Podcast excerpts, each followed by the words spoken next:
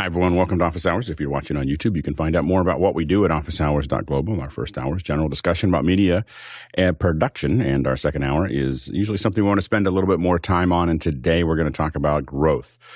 A lot of us start off as freelancers, and eventually we start hiring a couple people, and before you know it, you've hired a, a lot of people, and how do you manage that? So we'll talk a little bit about that in the second hour.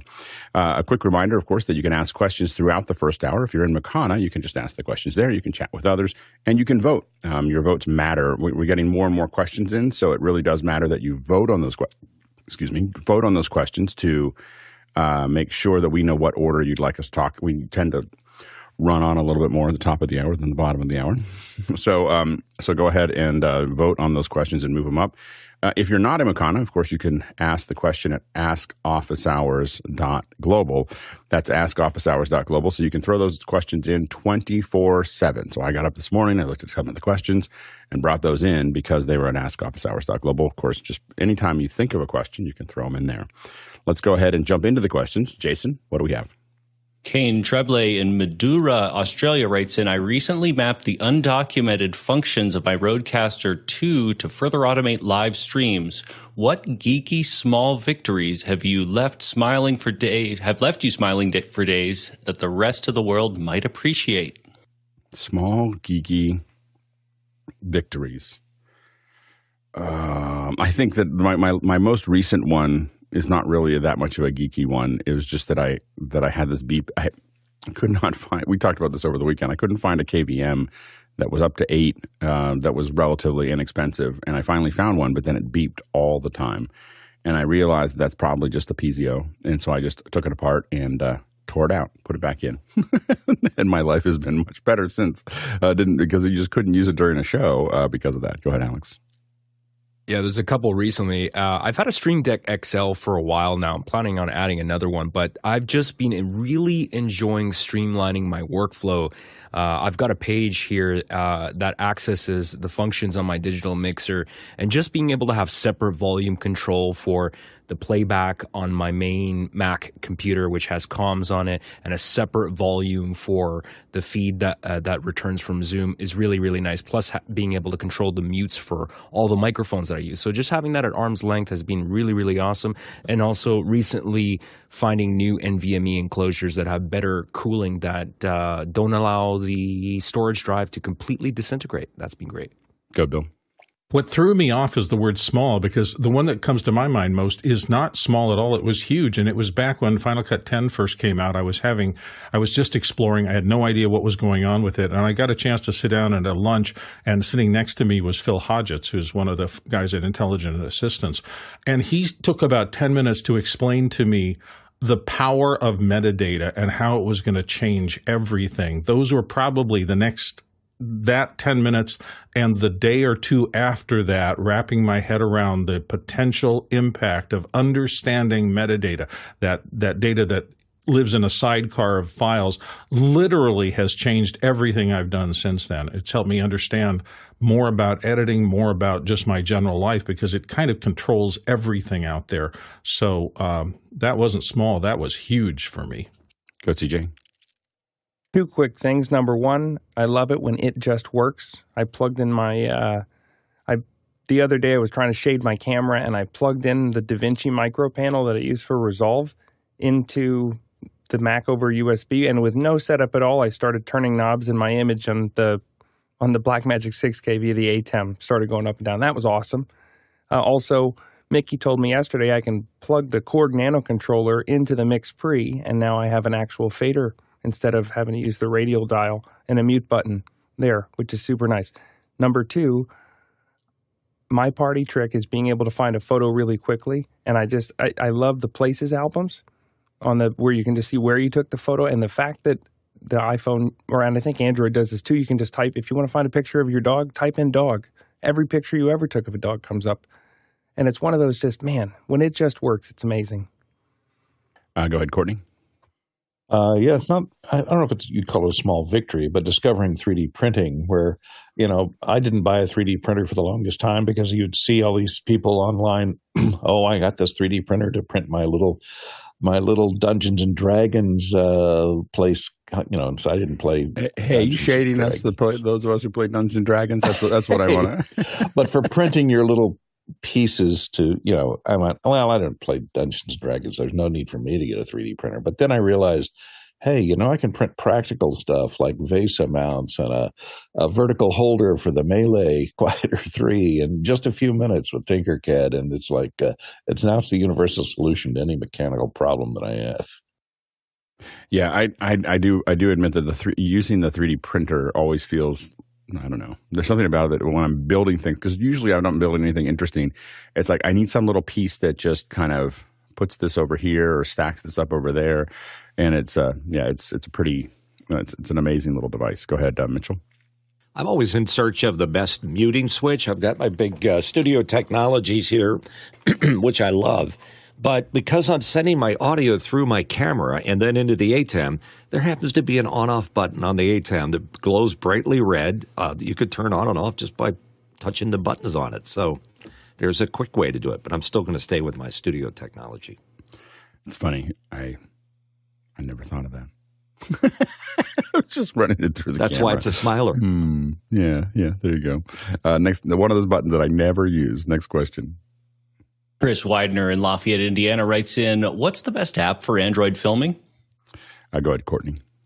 I have a Samsung phone, and I just use the built-in app for uh, you know shooting video. But you know the Samsung phones that I have have built-in uh, S- micro SD cards, so I can put a uh, uh, 450 gigabyte micro SD card there and record to it. So that solves a lot of the problems that you would have for having to go out an outside recorder of some sort. So that's what I use. Next question. Payne Treble in Madura, Australia writes in any recommendations for ways to easily log timestamps for editing when recording a live stream, preferably something that can be used with Bitfocus Companion. Good, Bill.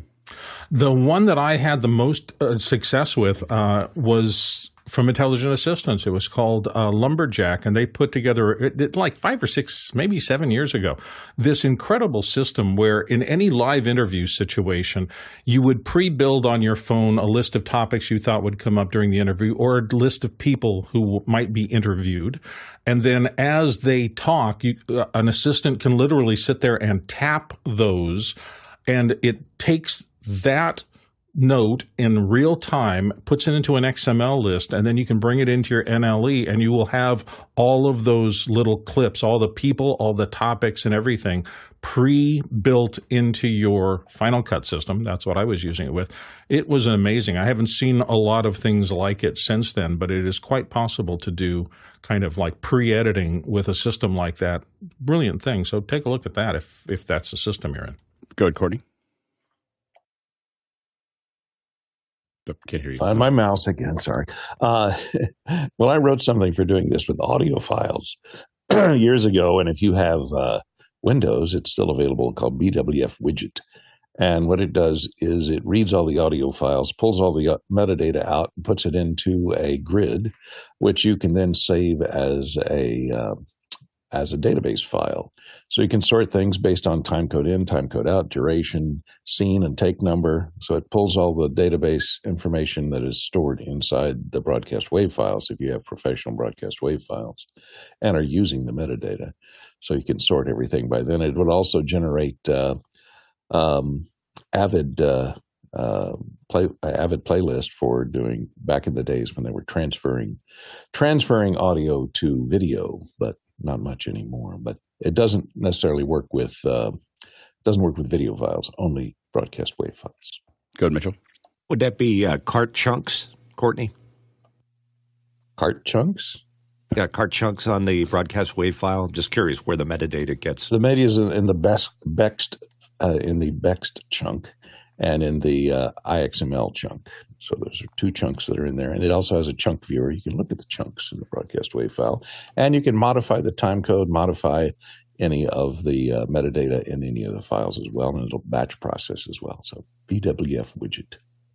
And on the iPad, I use a program called Timecode Logs, and it's really simple. I can't remember whether it cost anything or not. If it, if it did, it was a couple dollars.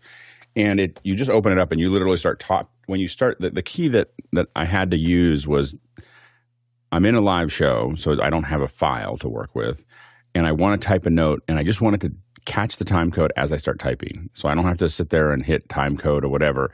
As I start typing what the note is, it just sits there and drops the time code in. And then it has it just gives me a text file that has time code. It doesn't come back into Final Cut, doesn't do anything else. It doesn't do any, you know, like I didn't I haven't tried anyway. It might it might do that. I don't know.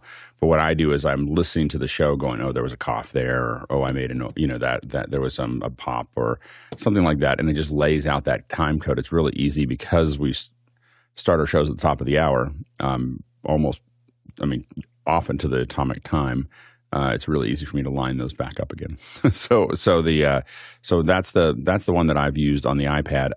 We had a really we had a great interview with Jason Snell uh, on Friday with GrayMatter.show, and so Jason came on. and He was talking, and one of the things that he talked about in his podcast production was actually he's connected it to his Stream Deck, and I don't know whether it's just Stream Deck or whether it is a uh, companion, but he has notes of specific things that he sees often, you know, that there was a cough or there was this needs to be edited out or this whatever, and he assigned those to to uh, buttons so that while he's in the podcast talking, he can just hit the button of this needs to be done, and he knows where those buttons are, and it just it it takes the note and writes down the note for him in a in a document um, as he's doing the podcast so that he can send that to his editor and, and have it done during the show. Uh, but he's able to do it. He said, I don't have time to focus on that while I'm hosting the show. But while he's hosting the show, he's literally taking those notes. I'll try to find out more information about how he does that. But it, it was a, from the, there was a lot of great things about the podcast. It should come out tomorrow uh, or tonight. Um, but it, that was one of the big, oh, like that was, that's a really smart thing to do. Uh, he's a smart guy. Now, next question. Chris Widener in Lafayette, Indiana writes in, I haven't used it in a while, but opinions on backpackstudioapp.com or something else simple for beginning a pod or for a beginning podcaster. I have a longtime radio friend who wants to make a podcast, but not a tech guy looking to steal him, right? Yeah. Um, a couple things about that. One is uh, my temptation would be to um, tr- take a look at Squadcast. I mean, we did not have a uh, super successful, but I was pushing it pretty hard. But, but just for audio, it may work well, and it works with Descript. It might be it's owned by Descript. It it might be something that that works a little bit more simply as far as being able to throw something together and have it help you with some of the edits and so on and so forth to get that done. Um, but I, I don't know enough about uh, Backpack Studio. It also depends on what platform you're on. So you can also decide what you're going to record. Is he going to record both people locally or himself locally? Is it one person? Is it two people? Are people over Zoom? So there's a bunch of different things to do there. A lot of people like when they get started. Um, like to use something like Reaper because it's not very expensive. Uh, I don't know if it costs anything anyway, but Reaper um, to uh, to be able to do their their basic edits. It's a relatively uh, Audacity is another one that is uh, inexpensive, and they they get started on it. The only thing I'll say is that if you're not technical and you're trying to do a podcast, you need to partner with someone that's technical. like you know, it is the, the the the the, people will start doing. Oh, like everyone wants to do a podcast. The problem is is that they 90 i would say 95 somewhere between 95 and 99 percent of the podcasts are just horrible to listen to and then they can't figure out why no one's listening to them you know and it's just it's painful it's like little needles in your ear um, of bad audio, um, echoey audio, and and the things. If you're not technical, you're not paying attention to those things, and so um, it is a really uh, it really makes a difference to have someone partnered, whether that's you, Chris, or whether he finds somebody else to do it. Um, yeah, Chris Chris Fenwick's going to do it for you. I I promise. Um, anyway, so but the uh, you know it it it really makes a difference to find someone who's technical to do it. It could be a college student, it could be a family member, but just saying, people will say, just do it. I would not. I would not just do it. I would figure out how to do it well um, a little bit. Like it doesn't have to be. You can have Audacity, uh, Audacity, or um, and a couple mics and you know two SM58s going into it with a little interface. That's not a big deal if you're having a couple people there. But really make sure that you understand enough about what you're doing or find someone to partner with. And it can be someone who's going to volunteer their time. They believe in the podcast. Maybe it's you, but non-technical people doing podcasts really it just is you know there's a certain level of value of time you know and it doesn't mean you have to be an expert in audio but i would not if you're not technical at all, it's really you're wasting your time, you're wasting other people's time, you're wasting a lot of time. You know, like to, because it's just not to, no one's to listen to it. I don't know of any podcasts you see in the top 100 that don't have pretty darn good audio at this point. Like it, you could get away with that before, but if you're not putting out good audio, you should just give up. Like you really need to, like you know, it, it's it's really not. People aren't listening to those podcasts. Um, yeah, go ahead, Bill. I'm just going to support what Alex has said. I, you know, I had a really uh, waking up moment. I used to do a lot of lecturing for Video Maker magazine. I was on their staff, and I used to go around and talk to people. In almost every city that I went to, the most difficult questions for people to wrap their head around were audio related, not video related. We can all see the video and we can kind of figure out, oh, the white balance is off or something. With audio, there's this disconnect and and people really don't understand how to listen and you get very little feedback yes you're hearing it but figuring out training your brain to figure out what is wrong with audio and particularly really good audio and learning the difference between oh that's clearly over compressed or there's splashy s's people listen and they just go well i can hear what they're saying and they stop there and so what alex is saying about paying attention to audio at a higher level really does make a huge difference. And I have never found that to be easy to find people who get that. When you find audio people who are great, they're very valuable, in my opinion, and you should hold them dear.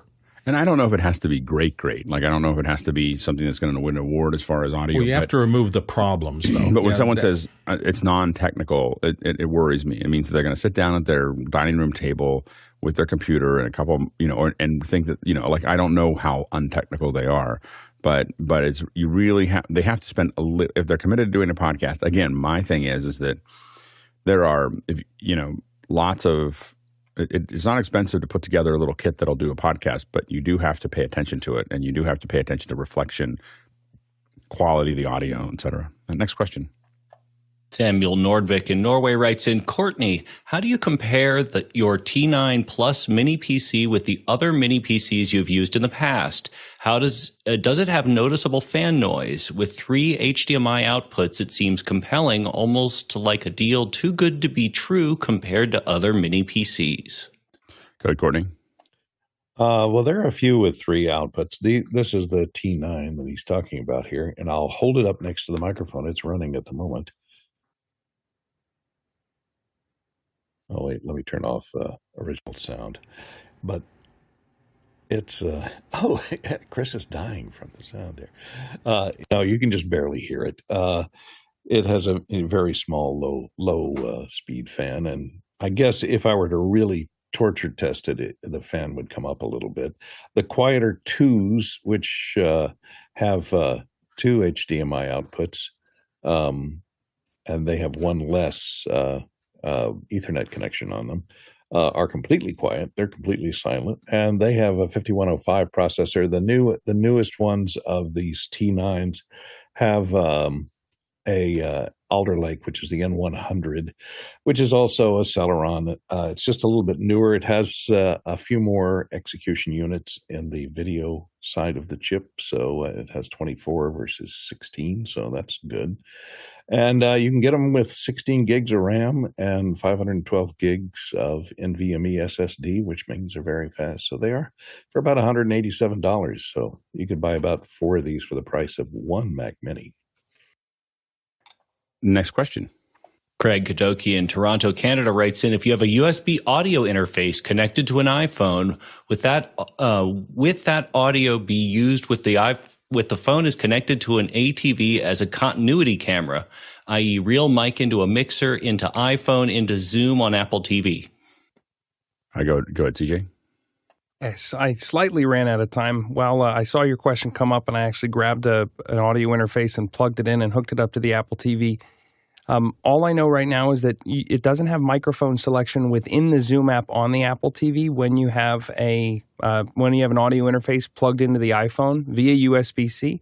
However, uh, what I didn't get to is trying to see if there was somewhere on the iPhone where I could select a different microphone. But right now, it does not look like it supports that. All right, go ahead, uh, Bill. Yeah, I, I was going to say it depends on whether the software designers of what you're using have allowed access to the full back end of the audio kit in in your computer. I I would think maybe loopback might be one of the solutions that you could figure out how to pull that audio in correctly, but I have not tried that with Apple TV, and this is definitely a test before you decide to pursue this. Go ahead, Alex. Yeah, you would definitely have to test this with somebody on the other end. In theory, it should work even without mic selection because the moment you plug in an external audio, core audio compliant interface, that takes over the and will disable the built-in microphone. So you shouldn't have to select the microphone. It should just use whatever is plugged in. Next question. Andy Kokendorfer in Viera, Florida writes in for event services do you plan to do you make a plan to view with camera positions and areas covered? Examples? I go, TJ. Uh, absolutely. I always want to know uh, if I'm going to have coverage. If I have the time, and I hope that I do, I like to open it up and actually make a quick, even a rough layout of the event in SketchUp to scale, and then you can actually. Uh, and I'm sure there's a better program for this, but this is the layman's way to do it. Uh, I'll put the you know eye view at the point where I want the camera position to be and actually set my field of view and what I want the distance to be. That way I can have an idea of what can this camera see in this space because you never know what if you're going to have time. If you don't have time to physically go there in person, then this is going to be the only way to do your previs. Yeah. Uh, go ahead, Chris. Uh, I just want to warn anybody who's worried about their camera positions. If you by chance have a Cybertruck on the stage and Elon Musk is announcing as one of your presenters, make sure that your lights are high enough that if he on the spur of the moment decides to jump up into the back of the Cybertruck to start talking, that there's light on his face. Because at the delivery event last week, that's what Elon Musk did. And I, I saw him do it. And he's literally, he's lit from the chest down and his face is totally in the black. I could just imagine the lighting guys going, why didn't somebody tell me he was going to do that? It was hysterical. no light on his face. It's, it's called it's called rehearsal. Like you. Know. but he's not going to rehearse. He's no, I know, I know. That's the problem. That's the problem with with that's generally the problem with a lot of executives is that they that you have a bunch of plans and then they they do something else. And so with those kinds of executives, we build a much larger grid. Problem is, is that my impression of how uh, the Musk companies work with some experience is that there's no rehearsal and the budget is razor thin and it is so what you do is you, you only have the money to build exactly what you think might happen because there's you know for other shows that i work on we just the, there's an option for all over the stage and all over the you know there's just whatever the the executive wants to do. If we're not going to get rehearsal and the very very best ones and again this is funny i don't use any of their products. I don't work with them anymore uh, but Salesforce is the is the gold standard when it comes to you know building their presentations, um, and they uh, their their executives all the way to the top rehearse like crazy. They memorize almost everything that they're going to say, and they still have this huge lighting grid that lets them do almost anything that they want on those presentations and um, and then then it works but but you're right that if you do something where you don't spend enough money to give the client, give the uh, give folks what what they need to be ready for whatever you're going to do, you're going to end up with people in shadow. Uh, go ahead, Bill. Yeah, this is a matter of time and resources. Should you? Absolutely. You should uh, make a plan whenever you have the time and the budget re, uh, will compensate you for the time to make that plan. A lot of us have walked in, though, to a lot of shoots where we don't have time and we don't have resources to me, probably the single most important thing is the site survey. If I can see the site, even if I don't have time to make a plan, I know pretty much in my head where I'm going to position cameras, where the lighting is, what's in the room, what do I have to bring. Uh, if I don't have the option of that, I'm going in cold. I remember I did a tour on the East Coast and I had to shoot in like five places, never seen them before. You just have to kit yourself to the point where you think you're carrying everything you possibly could and you're still going to miss it. But yeah, plan, plan, plan. Things go better when you plan if you can. Yeah, and, and for me, for like sketching things out, I have the things that I need the most for a really quick layout uh, actually in um, Keynote.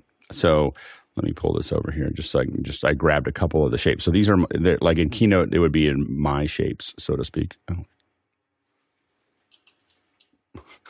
Sorry, I went to I went to I dragged it over to show it to you, and it literally has disappeared. Hold on.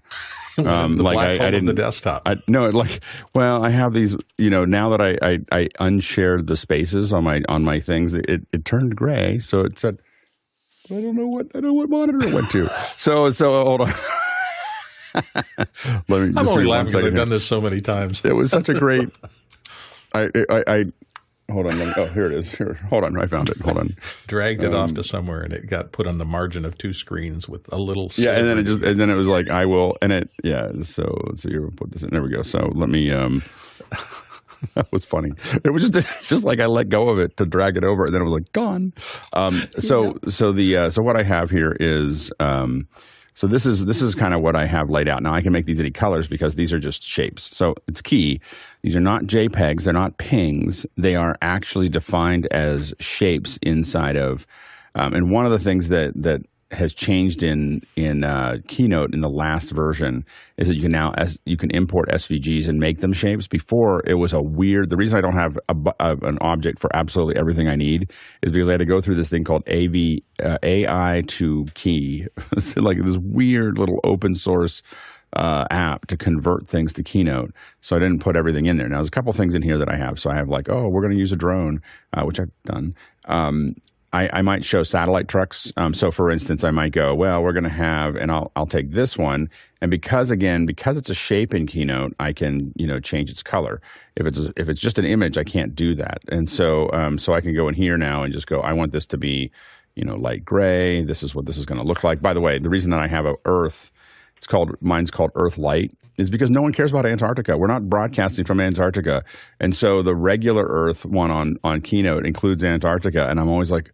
Really? Like, and, and I, I, I get rid of Greenland. I know that I know because I'm not broadcasting. oh, you're going to get mail. and so it takes it takes up a bunch of space up here and, and so i'm like when i'm talking about it i don't need to do that and so um so anyway but then i might say okay and the truck is going to be oop, this is going to be sent i'm going to send this to the back um the keynote has a different key, key for that anyway um so i'm going to have the little truck in here and i'm going to say and then it's going to go to the cloud and then it's going to come back to another truck, you know, like that kind of thing.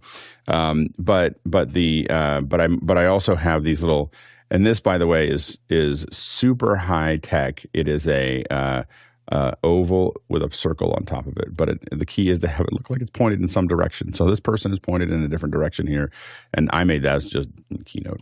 Um, but in my shapes down here, I have just my shapes. And so I've got like lots of things that I might throw in there, you know, to, you know, not, not a ton, but I've got my sat trucks and I've got my camera and PT, uh, because a lot of times we have to define what, what we're using there. So anyway, um, a lot of times I will take a, um, I'll take a plan view of the stage and then I'll put those people on top of it. Like, here's where they are. We'll put the cameras back here. We'll do the thing here. And it's really, really fast. Um, this isn't, I mean, for a lot of the shows that I do, we scan it with a LiDAR scanner. We, br- we bring it into, into SketchUp. We have models of the objects that we put in there so that we can visualize all the spaces and everything else. We, we shoot plan views, but they're renders of the 3D model of with the 3D objects in them.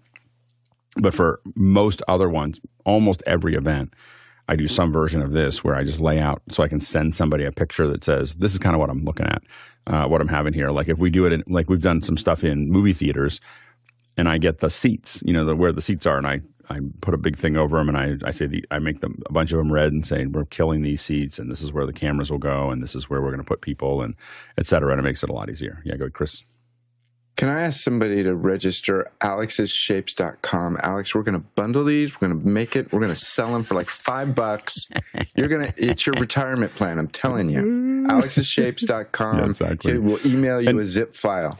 you know the funny thing is is that I I've had them for a long time. I uh, I started doing it in I, I mean I still do some things in OmniGraffle. I do a lot of other things in OmniGraffle, but in in OmniGraffle um, I used to have hundreds of things. Like it was all my it was all my mixers and switchers and everything else. Um, and I have to admit that I you always start with all these pictures. You can always tell how long someone's been doing wiring diagrams because they all start with pictures and they all end up with boxes, like just just boxes. Like I have, you know, like I just have box with all the I/O on the box because the pictures were too complicated. Like once you start building really complex pipelines, you're like, okay, I just need the boxes with the inputs and the outputs. I don't need to have it look like the object.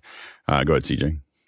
This is the great debate of how much how much uh, detail do you need versus how fast do you need to get uh, the layout done for the job. Alex put broadcast trucks all over the world faster than I drew your room, so fine. and, and when you do when you do it when I when you do it a lot and you just want to and a lot of times I'll be sitting there talking I'll be in the meeting if I'm not talking putting together the diagram because it helps me think and if someone man if you give me a minute like if you send me a breakdown of what you want half an hour before the meeting I will definitely build a diagram because what it does is it helps me think about things it I I'm, I use it as much to think about it oh, I need one more person over here, and then we're going to have an egress problem over there, and then we're going to have this, and where are we going to get power there, and how are we going to do this? And so, you know, these aren't just done for clients; they're done for you to figure out what you actually are going to need.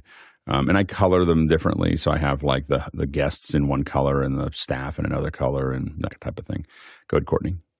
Yeah, Alex just pointed out what I, I do. I don't do them for because I'm not uh, organizing the show, but I'll be a worker bee at the show for my own information to figure out how much cable I'm going to need.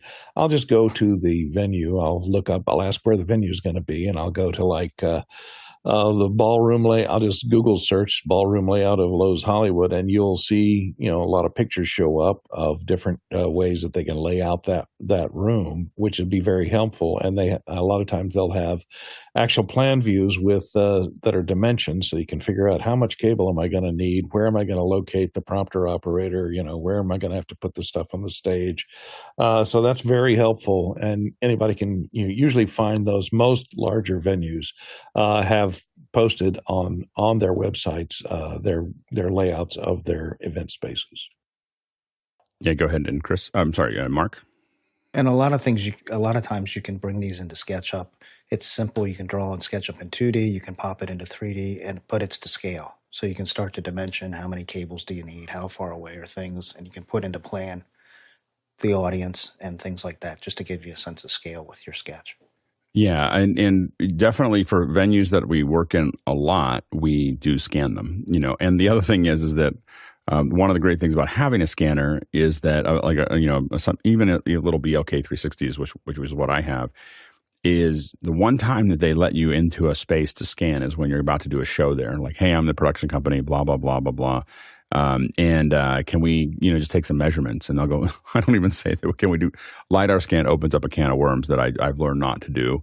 Um, so I, um, I, I, just say, hey, can we take some measurements? And uh, and then when you come up there, they're like, hey, what's that? And I'm like, oh, it's it's just a it's a it's a measuring tool. It uses lasers to measure, and and and you just kind of leave it at that. And by the time you've started talking about lidar, the whole place is all covered. And so then and then you have um, the you can use you know i've gone back to many venues where all those measurements and those models are really really useful. The first time it's you know a little bit painful. The second time and third time and fourth time it's it's you have something that nobody else has which is the ability to not not go in for a walkthrough and know exactly where everything's going to go.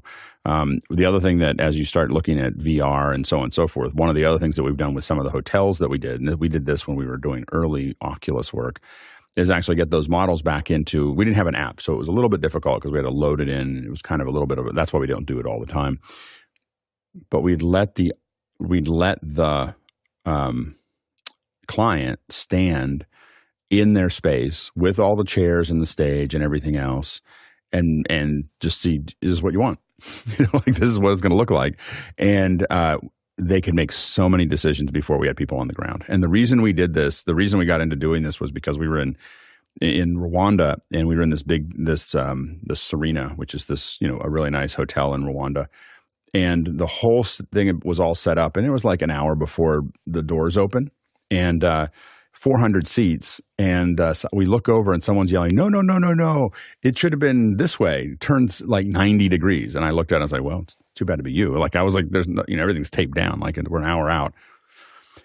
You can get a lot of people to show up at a hotel in africa and and so like suddenly there were like i think a person for every four chairs um, in there rotating the entire stage you know over to, to make it right and we were like suddenly pulling up all our gaff tape and moving all our cameras and everything else and i was like that's never going to happen again and so for for quite some time after that, we would build 3D models and show people what they what it was going to look like, so they could make a decision, and then we could lay it out for people. But the more people can see, we saw one. I had one in another uh, in venue in Moscone where the marketing director came in and said and looked at the space and said the stage isn't deep enough. You need to make the stage deeper. And they're like, well, it's tomorrow. And he's like, it needs to be deeper. And they're like, it's going to be $400,000. We're going to have to do this the overnight call and we're going to get all this stuff. And he goes, okay. And um, $400,000 to extend the stage 20 feet. Now, I will admit, made a difference, but it would have been great to do that in a drawing, you know, or in a rendering or in a, you know, have more discussions. And so the closer you can get to it looking like the real thing, the better. But these little sketches that I do, they're great for the cl- camera crews and everyone else to just know what the expectation is. Um, next question. Craig Kadoki in Toronto, Canada writes in Can an iOS shortcut app, Shortcut, be saved as a standalone app and then be copied to an older iOS device that predates the Shortcut app? Just trying to add utility to a first generation iPad mini before it becomes e waste. You know, I have some of these older iPads. Number one is no, I don't think you can do that. Um, number, you'd have to write something. You know, write may. Yeah, there's. I don't think there's any shortcut that you can go back to. But the other thing is, I have found that my my older iPads are pretty clunky. like you can get them to do clocks, but they're they you know the ones that are ten years old are are not running very fast now, even when they're updated and everything else. Um, so you know, I wouldn't try to do much with them. A shortcut it could probably do, but but you'd have to write something to do that. Um, shortcuts are pretty simple. The one thing that I would think about is maybe learning some rudimentary code so that you could you could write something that would that would go to it. Um, some you know that would probably that's a very the kinds of things that you're asking to do shortcuts. There's a lot of libraries for, so you might be able to do a call to do that as opposed to trying to. But I, but getting a shortcut back there, I don't think is going to work. Go ahead, Bill. Yeah, I would just think that the, earliest iPads, and if you're looking at a mini, they go back 10 or 12 years. I would think that the addressability of those early processors may, there may be something in a, in a piece of software as recent as shortcuts, which was only developed a couple of years ago, may not reach back all the way to that mini. So I, I was looking really quickly to see if there was a compatibility chart anywhere. They don't really address this. Uh, at least I wasn't able to find it in the amount of time we have. So I, this is one of those. Give it a shot and try, but don't have your hopes gigantically up there. I think the one thing that I would look for is if this then that is a is a program that runs on a lot of different Apple devices and um, it does a lot of automation calls. And I don't. Yeah, I'm not sure, but I think that would be the thing that I would I would I would do some research on. Next question. Coming in from a QR code, Ryan Gordon in New York City writes in looking for the most reliable uh, live streaming encoding app for my M1 Max MacBook Pro. I've tested OBS, Mimo Live, and Ecamm so far. Biggest issue is lip sync drift for long streams. Tested each using Camlink 4K and Ultra Studio 3G for capture. Same results. So my question is: Are you uh, editing on doing anything else on that computer while you're doing those things? So. Um, uh, the Ultra Studio 3G should work. Uh, many of these things have worked for me. Um, uh, software, these kind of software solutions have worked over long periods of time. But the question is, are you doing anything else with it? Are you cutting the show on it? Are you doing graphics on it? Are you checking your email on it? As you do other things, you will you can possibly lose sync. So you just have to kind of keep keep that in mind. Um, the, if the computer is going over 60% CPU utilization, you could be losing sync.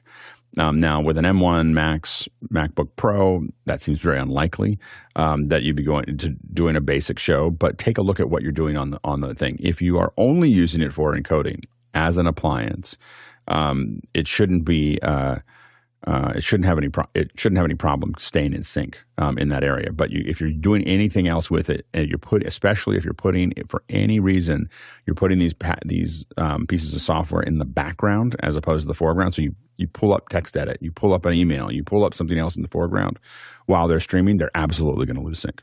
like they are like it's a hundred percent chance they'll lose sync. You to do good encoding from your computer, you need to treat it like an appliance like it is, this is what it does um, in that area if you expect it to stay in sync. Sync is, we used to have a problem with Wirecast.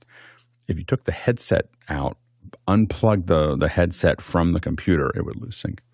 so so it would it would just it would just drop about a couple hundred milliseconds out of sync. So that's something you want to kind of think through. The um, if you really want to get geeky about this, there are you can start you can if you are willing to do all the things that are required, you can install FFmpeg into your and do basically a command line solution to do this live streaming. And so that that definitely can be done. There's some installs and you know or Unix stuff that you have to get done to do that, but FFmpeg can stream it, and that's all it does. Um, I don't know a lot of software only things, and that's only if you're having trouble with these. And again, especially my most of my experience on the Mac is with Mimo Live. Um, now, I will admit that most of my streaming is done with appliances, so I use mostly Elemental appliances to stream. So I don't when I'm streaming something that for work uh, generally goes into a, an elemental appliance that doesn't know how to do anything other than stream. Um, but when I'm using my Mac for things that can, um, you know, that are more experimental, or I'm doing something like I do the podcast, um, Michael uh, Gray Matter uh, dot show with, uh, um, I do that with uh, Mimo Live. And I don't notice anything drop. Um, so, so anyway, so I think that that's. Um, but I, but I would say, look at whether you're using something uh, else in this in the OS and think about really dedicating a piece of hardware to it. And you can go low level like command line with something like FFmpeg. Uh, next question. John Snyder in Reno, Nevada writes in How can I hear myself in Zoom the way that everyone else in Zoom would hear me? For example, after Zoom noise suppression. Go ahead, CJ. I don't know if there's any way to do it without any latency, just because it's got to pass through the Zoom pipeline. I'm not sure if that's what you were looking for. I what I usually, if I'm really concerned about it, I'll set up a separate machine uh, and have that be the receiver, or just record the Zoom call. But I'm I'm not sure if I'm answering your question, John. Go ahead, Alex. Yeah, there's no uh, post Zoom processing monitoring option in Zoom. How the only thing I can think of is maybe if you turned, if you had the Zoom processing on, try the a a recording session in Zoom. Record like just create a test meeting, record that, play it back. You should have the Zoom processing applied to that, as far as I know, and then you can just gauge whether or not you like the way you sound with it. Good, Bill as close as I've gotten, you, you really can't do a virtual program monitor that is actually taking the Zoom broadcast and then feed it back. As everybody has said, there's just too much latency with all the post processing being done. What I do and what a lot of people here do is I monitor off my, uh, my interface. So I can hear myself, my mic, and I can hear its noise reduction in my ear fed back to myself and then the show can come back to me through what the show does. But i am not getting zoom's processing because to achieve that loop back in would be a significant delay. Uh, it's as close as we can as close as i've been able to get. I really do i'm sorry that i can't get the the real program feed because that would be lovely but it's just i don't think physics makes it possible I mean, this is why I use a, a MixPre, or one of the many reasons I use a MixPre is that I do everything in the hardware um, so that no matter what device I use, whether I'm using, or what software I use, whether it's Teams or Hangouts or Meet or whatever, or WebEx or Zoom, I know exactly how I sound going into the system. Um, and so I turn off all the, the gobbledygook that everybody has in there. I will say that Zoom's has gotten very effective um, at doing that, but I do agree that you can't, there's no low, there's no zero latency way to listen to it. Um, so, uh, so you just have to, you, you, you would have to record it or put it, use a separate computer in that area. But again, that's why I, focus so heavily on using a hardware device. Um, that's why all of my hardware devices are there and they're not software. This is why I don't do anything in software when it comes to those interfaces. I don't do any effects, I don't do any processing. Everything's in the hardware because that means no matter what what piece of interaction that I have in the computer, it's all going to be the same. like it's you know like I can switch, I can do switching, and I can do other things, and I can do all those things, and it's all going to be it's all going to do what I expect it to do. Next question. Coming in from the QR code, Anawahahi Black Bear Marshall in the Oahe Nation writes in uh, with another week of Sunday with no audio stream in the Sunday show now officially canceled for uh, for this audience today uh, until the next year. So harsh. Um, so, so anyway, um, so uh, uh, we, you know, we're in the in the process of transition, um, I do believe that the audio stream was working a little bit into the show, um, but I do apologize. We haven't gotten it all working yet. Um, we're going to make some changes to the back end infrastructure um, that hopefully will make it smoother for us to execute that. Um, uh, hopefully by next Sunday. So uh, this week we'll be uh, probably moving from uh, from IceCast to Shoutcast, and we're going to see how that goes. Um, it just makes it a little easier for us to administer on our end. So, um, so stay tuned for that.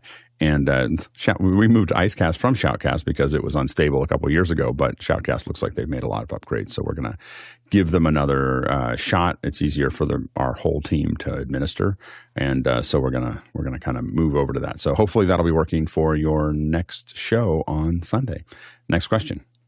Coming in from the QR code, Dan Shaw in Columbus, Ohio writes in helping a friend improve their Zoom audio for his online business as he does a lot of two way group calls.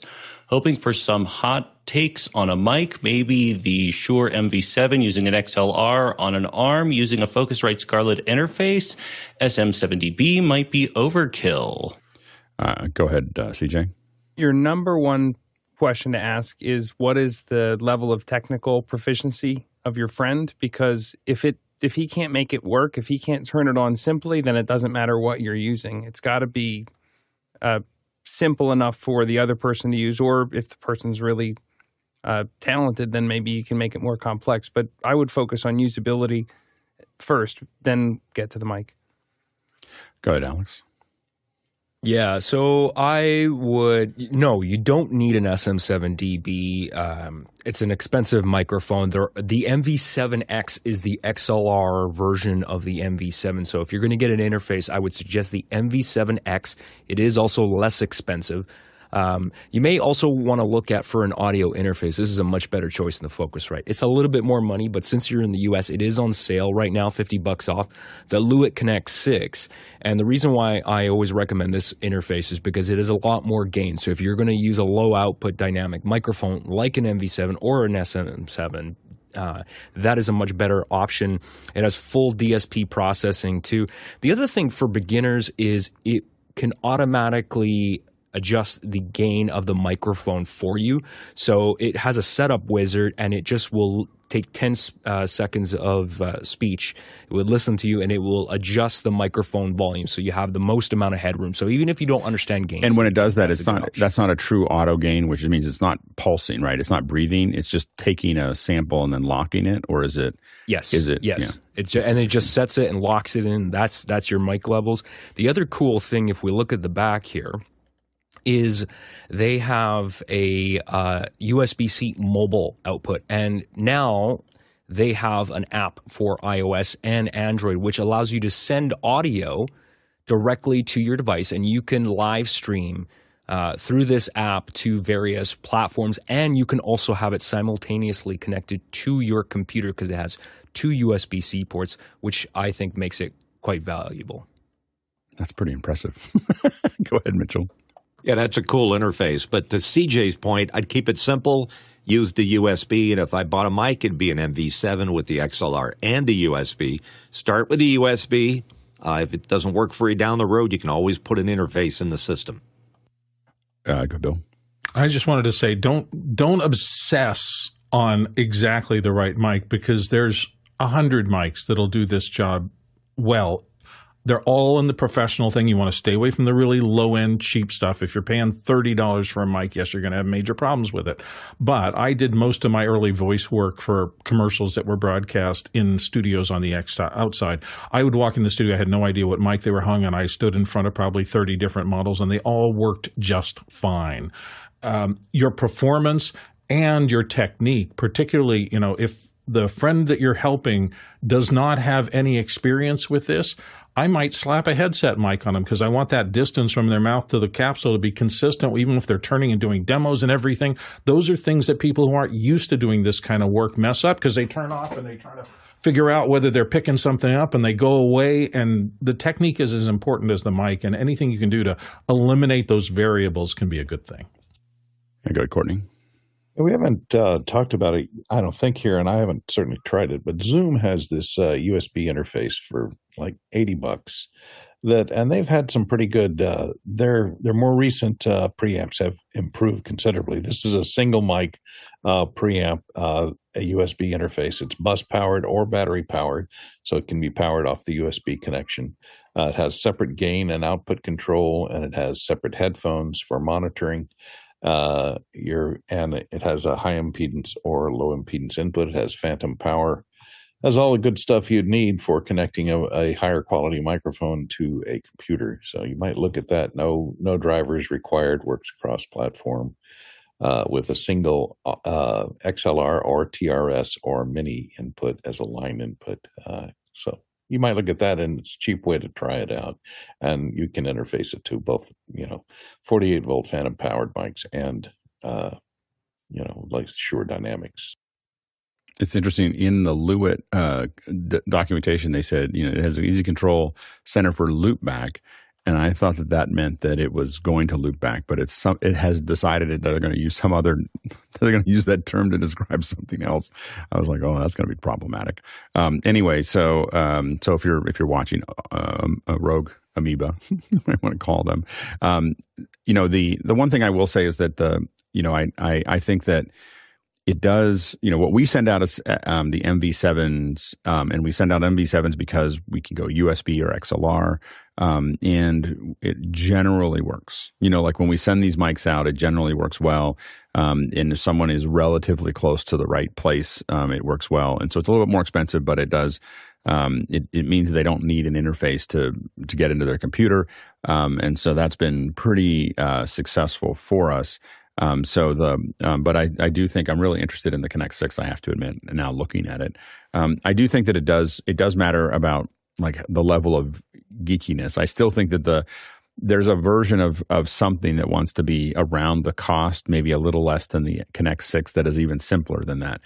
For instance, the average person plugging in doesn't need XLR outs or, or, TRS they don't need speaker outs. like, you know, like when are they going to actually do that? And so there's like, and you could reduce that and still keep on reducing the complexity and again, making it remote. But I do think that the, the Lewitt one looks really impressive um, as far as how to relatively, it worries me that anytime some, when I'm sending to someone simple and it says there's an Mac software to run it, I get worried. Um, you know, like that's the, that, that always kind of is a red flag for me because um, it's, it just means another thing that someone has to do. Yeah. Go ahead, Alex. Yeah, I was just going to say the the app is actually pretty well designed, but the the nice thing with the app though is you could just VPN a remote desktop into that person's computer and just help them set it, it up. So that is it, an advantage. It could be like like like it's just that it's the the um you know the thing that I miss. You know, I don't know if I have one with an arm's reach, but I oh yeah I do.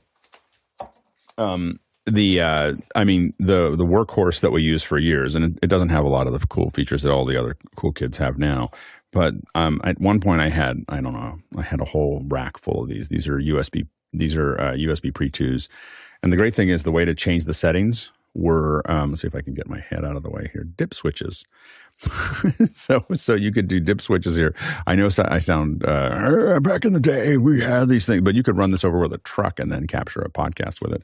Um, anyway, so but uh, but the advantage was when we sent it to someone, it was in a state that it was going to stay in, you know, and they and we could see everything on the front. Anyway, so that's I feel like there's something in between all of these things that wants to be done. I know that's not answering your question. I do think that the Lewitt looks really good. I think having an all-in-one mic helps to at least have it available. So the advantage of an MV7 is that if your interface is having trouble, especially if you're using a Scarlett, because if you're not technical and you're using a Scarlett, you are going to have trouble.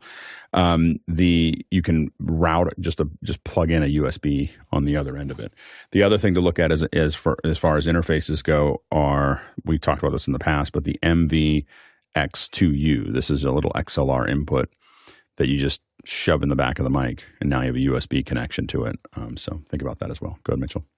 If they could only put noise assist into that uh, old sound devices device that you have, that would be a perfect web audio system. Uh, it would be it would be a good start. Uh, um, you know, I think that you, I do think that you want a web. I think you want a.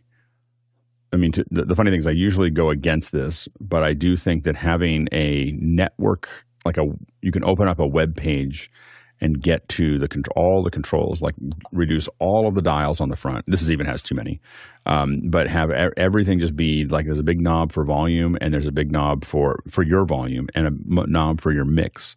That's all I need you to do. You want a black box, you know, and and then and then if you want to administer your own device, you open up a web page and give it give it an address, and it just opens up and you you change the things that you want to change. But otherwise, you're not you're not interacting with it directly because then you can send it to someone. Don't tell them what that web page is, and it'll just work. So anyway, next question. Zach Stallsmith in Chautauqua, New York writes in Due to budgetary reasons, I'm using OBS as a graphics send via NDI to vMix. I want to incorporate L3s in OBS, but am having trouble uh, with that dock in OBS not showing up as a source to send my program or to my program feed. Any advice? I guess my only question is why are you not using the vMix tools? Like there's there are lower third vMix tools that are there. So if you already have if you don't have vMix, I understand why you'd be using OBS, but I don't think there's anything that OBS can do that vMix can't when it comes to like lower thirds. So this I, I know that I'm not answering your question. I don't know why it's not showing up. But but what I will tell you is I don't know why you're doing it. Like I don't understand why you would want to separate those two things. So I would recommend really looking hard at the vMix tools because they're pretty good when it comes to lower thirds. Uh, next question. John Wallace in Michigan writes in, uh, What is the latency of the Sony FX3 camera's HDMI output? I'll be using these and a few Atomos recorders before the ATEM for an event this weekend. Sync will be an issue between cameras that don't have Atomos, I assume. Uh, go ahead, uh, Mitchell. Yeah, I have the FX3, which is the second cousin to the FX30, which Alex has. Um, I notice no uh, latency issues, uh, and if it is, it's negligible. 30 milliseconds. Uh, go ahead, Bill. Yeah, I was going to say the same thing. Most of the HDMI's on a camera feed is not going to be your latency problem. It's going to be somewhere downstream from that but it is 30 milliseconds. Like we've measured it. I had to measure it last week actually. so so the uh, so it's not exactly 30 milliseconds. I think it's like something like 20 something or other. But it's it's about a frame um, that you lose, and and that's coming from the sensor. When you really think about it, it's coming from the sensor to the output. Um, we also found out that Blackmagic 12K has about 38 milliseconds of of delay from the time it hits the sensor to the time it comes out the SDI feed. There's it's losing about a frame. Now, if you embed your audio into the camera, you don't see that latency because it's being embedded with the process, but we do see a little bit of latency. And you will see more latency if you're running it through another device. Every device that you buy, you know, you're going to lose a little bit. Now, sometimes it's not a lot. It can be 10 milliseconds or 15 milliseconds as it goes through. If you're doing any scaling, you can expect a couple frames, uh, one or two frames of, of loss if you're scaling. So if you go into that Atomos at 4K and and come out of it at um, uh, at 1080p, you're going to lose a couple frames there. And so that's why you have to really measure at the far end of what you're doing, you know, front end to far end. Um, I measure when I'm doing an event that matters. I have someone, you know, with an iPad or something else that's that's playing there, or they're doing p words. We have a, we have a thing that we have them read. Um, but the main thing we do is the the easiest way to do this is to is we bring a, have someone take one of the little slates where you can close it, and they walk up to that slate and they just go whack, and they and they. Um, but what we do is we grab the actual HLS um, uh, segments from the you know from the from our encoders or from YouTube, and we met, we take them into an NLE and measure the difference between the two. You know, and so so that is the and that's how we know exactly what what it is without using something like a Matchbox, which is amazing. Um, but oftentimes the Matchbox, what we found is that it doesn't measure all the latencies, like the camera latency we just talked about. So you put the Matchbox into where the camera is, but you're not calculating the fact that it's going through an Atomos and it's going through this and it's going through this other thing and everything else that gets there. So truly having something on the end, uh, Matchbox does have a, uh, a a device called a, a, glass, which is an iPad that goes up there, and that will measure all the way through. Um, next question. Coming in from the QR code, Dan Shaw, Columbus, Ohio writes in looking to help a friend improve their video quality game with Zoom and could use some hot take recommendations. Seems most webcams are not great, but this friend is not an AV nerd, so it needs to be simple and not break the bank. Uh, let's go pretty quickly, lightning round. Uh, go ahead, John. Yeah, it's easy for us to spend your friend's money. My hot take is that if you set the webcam at the appropriate level and have good lighting, you'll be able to have better picture than 80% of people at no cost. Uh, go ahead, uh, Bill. Super simple. Get a Logitech Brio. It's it's consumer-ish, but it has a nice thing, and it does HDMI and or USB. Uh, and go ahead, Mitchell. I'd like to add to internet video uh, lighting and sound, I'd like to add autofocus to the list. So go Sony. Yeah, the the um uh I I uh um I would I would use either a link, uh, Insta360 link, or Brio. Are the are the two that I you know those are the two best simple, relatively simple ones. The Brio being simpler, the link being easily twice the video quality of the, of the Brio at this point. Uh, we're going to be jumping into growth and workforce management next. Um, just a quick reminder, of course, that we have uh, a, a, second part of our lab is coming up on uh, tomorrow. Uh, we we ended up answering questions the whole time and we didn't get to actually talking about lower thirds. So uh, so we're going to so Alex uh, Goldner is going to be back and we're going to be talking about lower thirds in motion. we're going to have a lab on the X32 and just talking about the X32, the Behringer X32 on Wednesday. Um, Thursday, um, we are going to be building LUTs. How do we build LUTs for Sony's and Blackmagic cameras and maybe a couple others. Um, so we'll be talking about that on Friday. Of course, is the Power Hour. Um, we're going to how do we manage power within our production studio and in the field and in the studio. Saturday, of course, is our weekend Q and A, and Sunday is introspection, where you can ask questions about what are we doing here. Welcome back to the second hour, uh, and we're going to talk a little bit about the uh, you know how to manage growth. I mean, this has been you know a lot of us get started, and you don't think that you're going to ever get to that point. You're a freelancer, uh, you're doing your thing, and and it's all going well. But the real problem is is that eventually you get two jobs at the same time, three jobs at the same time, and when you say no to a client. they go somewhere else and they may not come back. So you, you know, being a single you know person doing this stuff uh, has its own challenges. And so you start hiring people to help you. First you have some freelancers and then you have some other folks that are helping and then eventually you start to figure out you might have to create a business for this. And um, and you end up um, you know building up. And if you're lucky you do it relatively slowly so that you have time to do that. Um, if you're not lucky you get a bunch of work coming in and you start growing quickly. And that can be really really hard to manage. So if you've got questions about how to make this work. We've got a great panel here to talk about it. Um, and I'll let John go ahead and jump in and uh, kick it off. Yeah, writ large, this process is what we call for, um, workforce management. And there's four areas to the discipline of workforce management primarily. First, you start with a forecast. You have to forecast both your supply as well as your demand. Um, and depending on what your product is, that can be trickier one way or another. Then there's scheduling. You have to make sure you have the right resources, especially human resources, to make sure you have the right people in the right positions with the right training at the right time. Then, while you're doing the work, you need to monitor your resources to make sure that the work that's happening is how you would expect it to be. And then, lastly, you need to analyze or build reports to make sure that what you predicted at the beginning holds true today so that when you predict the future again with your next forecast, um, everything lines up. So those are the four main areas I think of when I think of workforce management or planning for the future. Yeah, and, and I think that the one of the hardest things, there's a couple things that I find to be particularly difficult. Um, and if you have questions about this, go ahead and throw those in. Um, the one of the challenges um, in this area is you know the resources related to space, IT infrastructure, but also but the mo- the hardest one is people. How do you find the the people to do what you need to do? Um, now, what I tend to do is build training systems so that I'm doing this all the time. I'm building up networks all the time. Um, you know when. Uh, so I had a situation where I spent you know, uh, about a decade building the, a Pixel Corps as far as a training program, and there were um, you know two thousand people, and they were they were all you know kind of interacting with the process. When the, the that seemed like a lot of wasted time, except that when Google suddenly showed up and said we needed to do you know a lot more work, I had to go from six people to thirty people in a couple months, you know, and um, you know, and they had to be doing very high quality work and the ability for me to light up people all over the world and be able to you know staff up very very fast. And it all came in out out, out of out of that training program.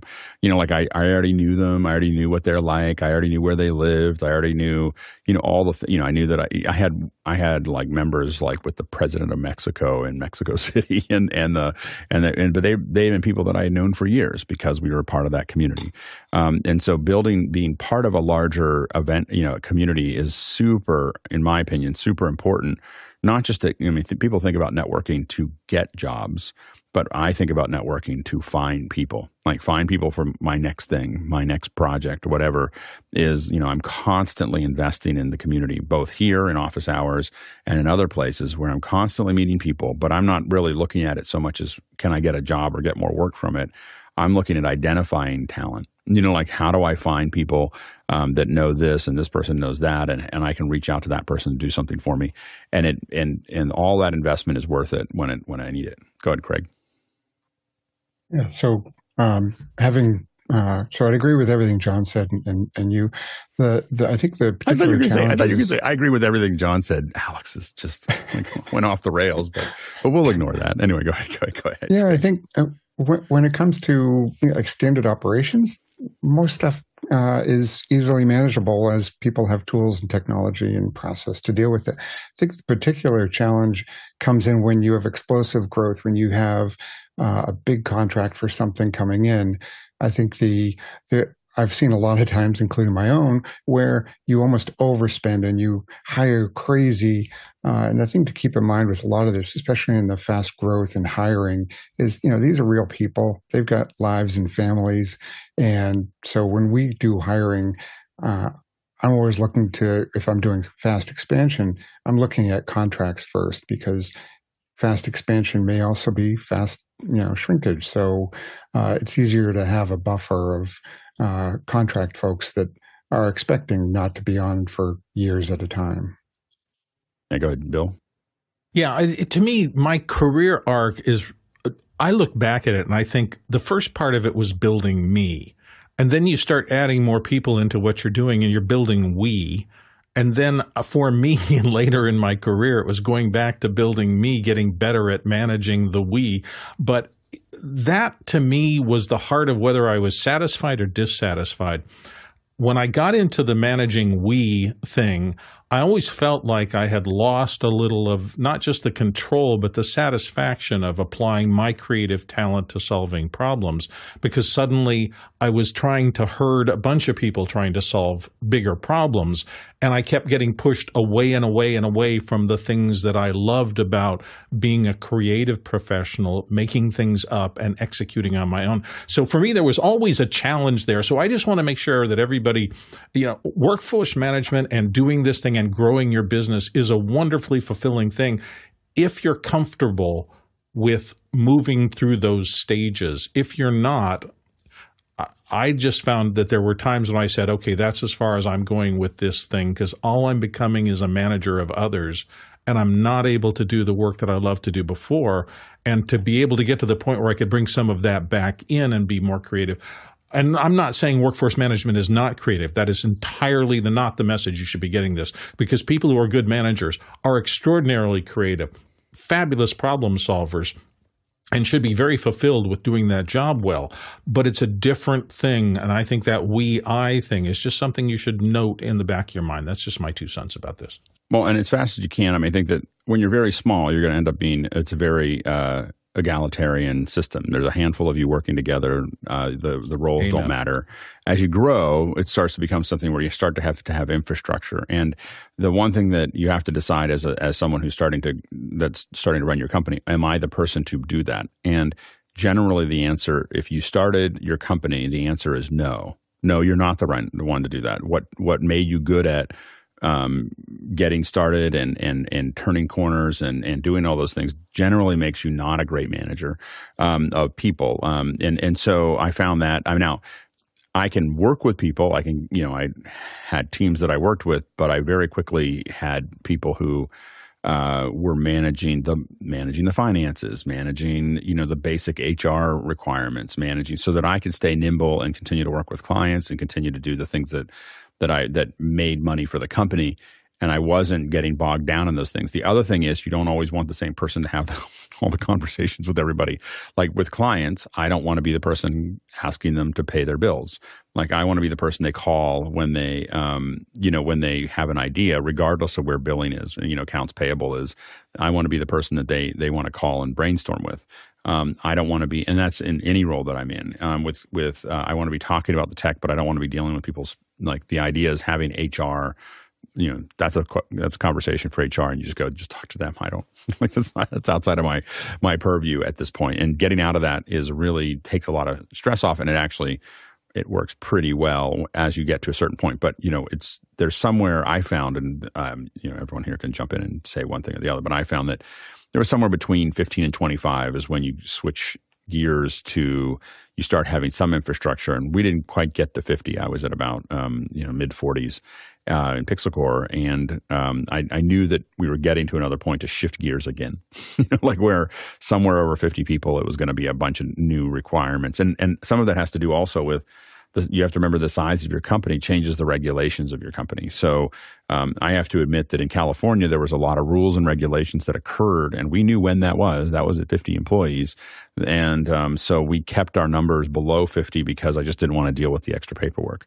And so we were, you know, we would extend out to freelance, and it's not that we were never going to go over or we were trying to avoid it, you know, like the plague. We were just kind of like we will avoid it until we're really ready, you know, until we're until we've got lots of freelancers and we've got lots of revenue and we didn't quite get to where we needed to go. And and, again, that's a to kind of put it in perspective, that was 40 40 some employers with, you know, about $8 million of revenue. So at an $8 million company, we were like, we're not that big, you know, yet to, you know, big, big, uh, we're not big enough to, um, want to go, you know, to cross over that, uh, that, that, that cross, you know, that, that beam. Uh, go ahead, John.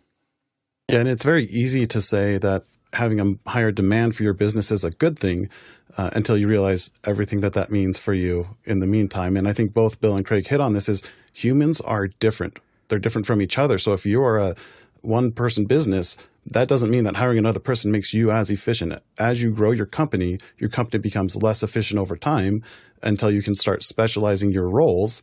Um, and then the people are still less efficient technically, but because the roles are specialized, like you have a group of, say, TDs or a group of specifically trained um, agents in the call center, you don't get efficiencies of scale overnight, is what I'm getting at.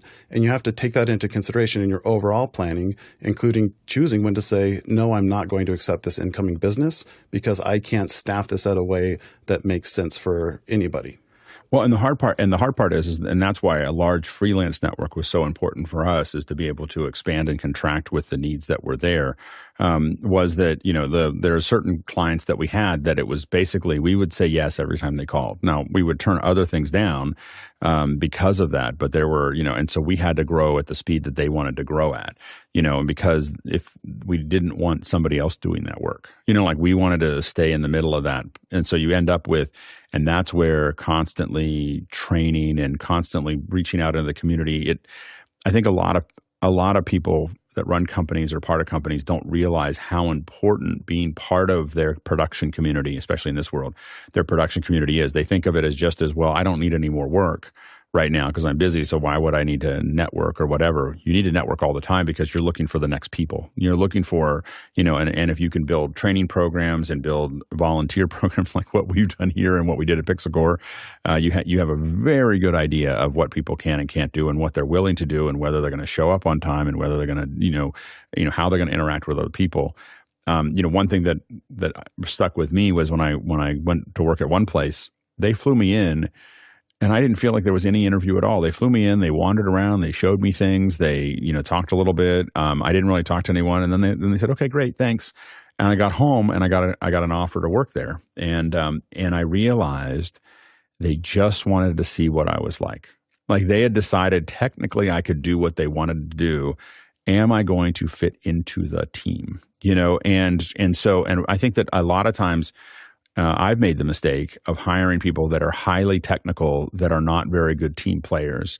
And um, that is probably the biggest mistake that you can make is get caught up with, well, that person's really good at what they do, but they're really difficult to work with.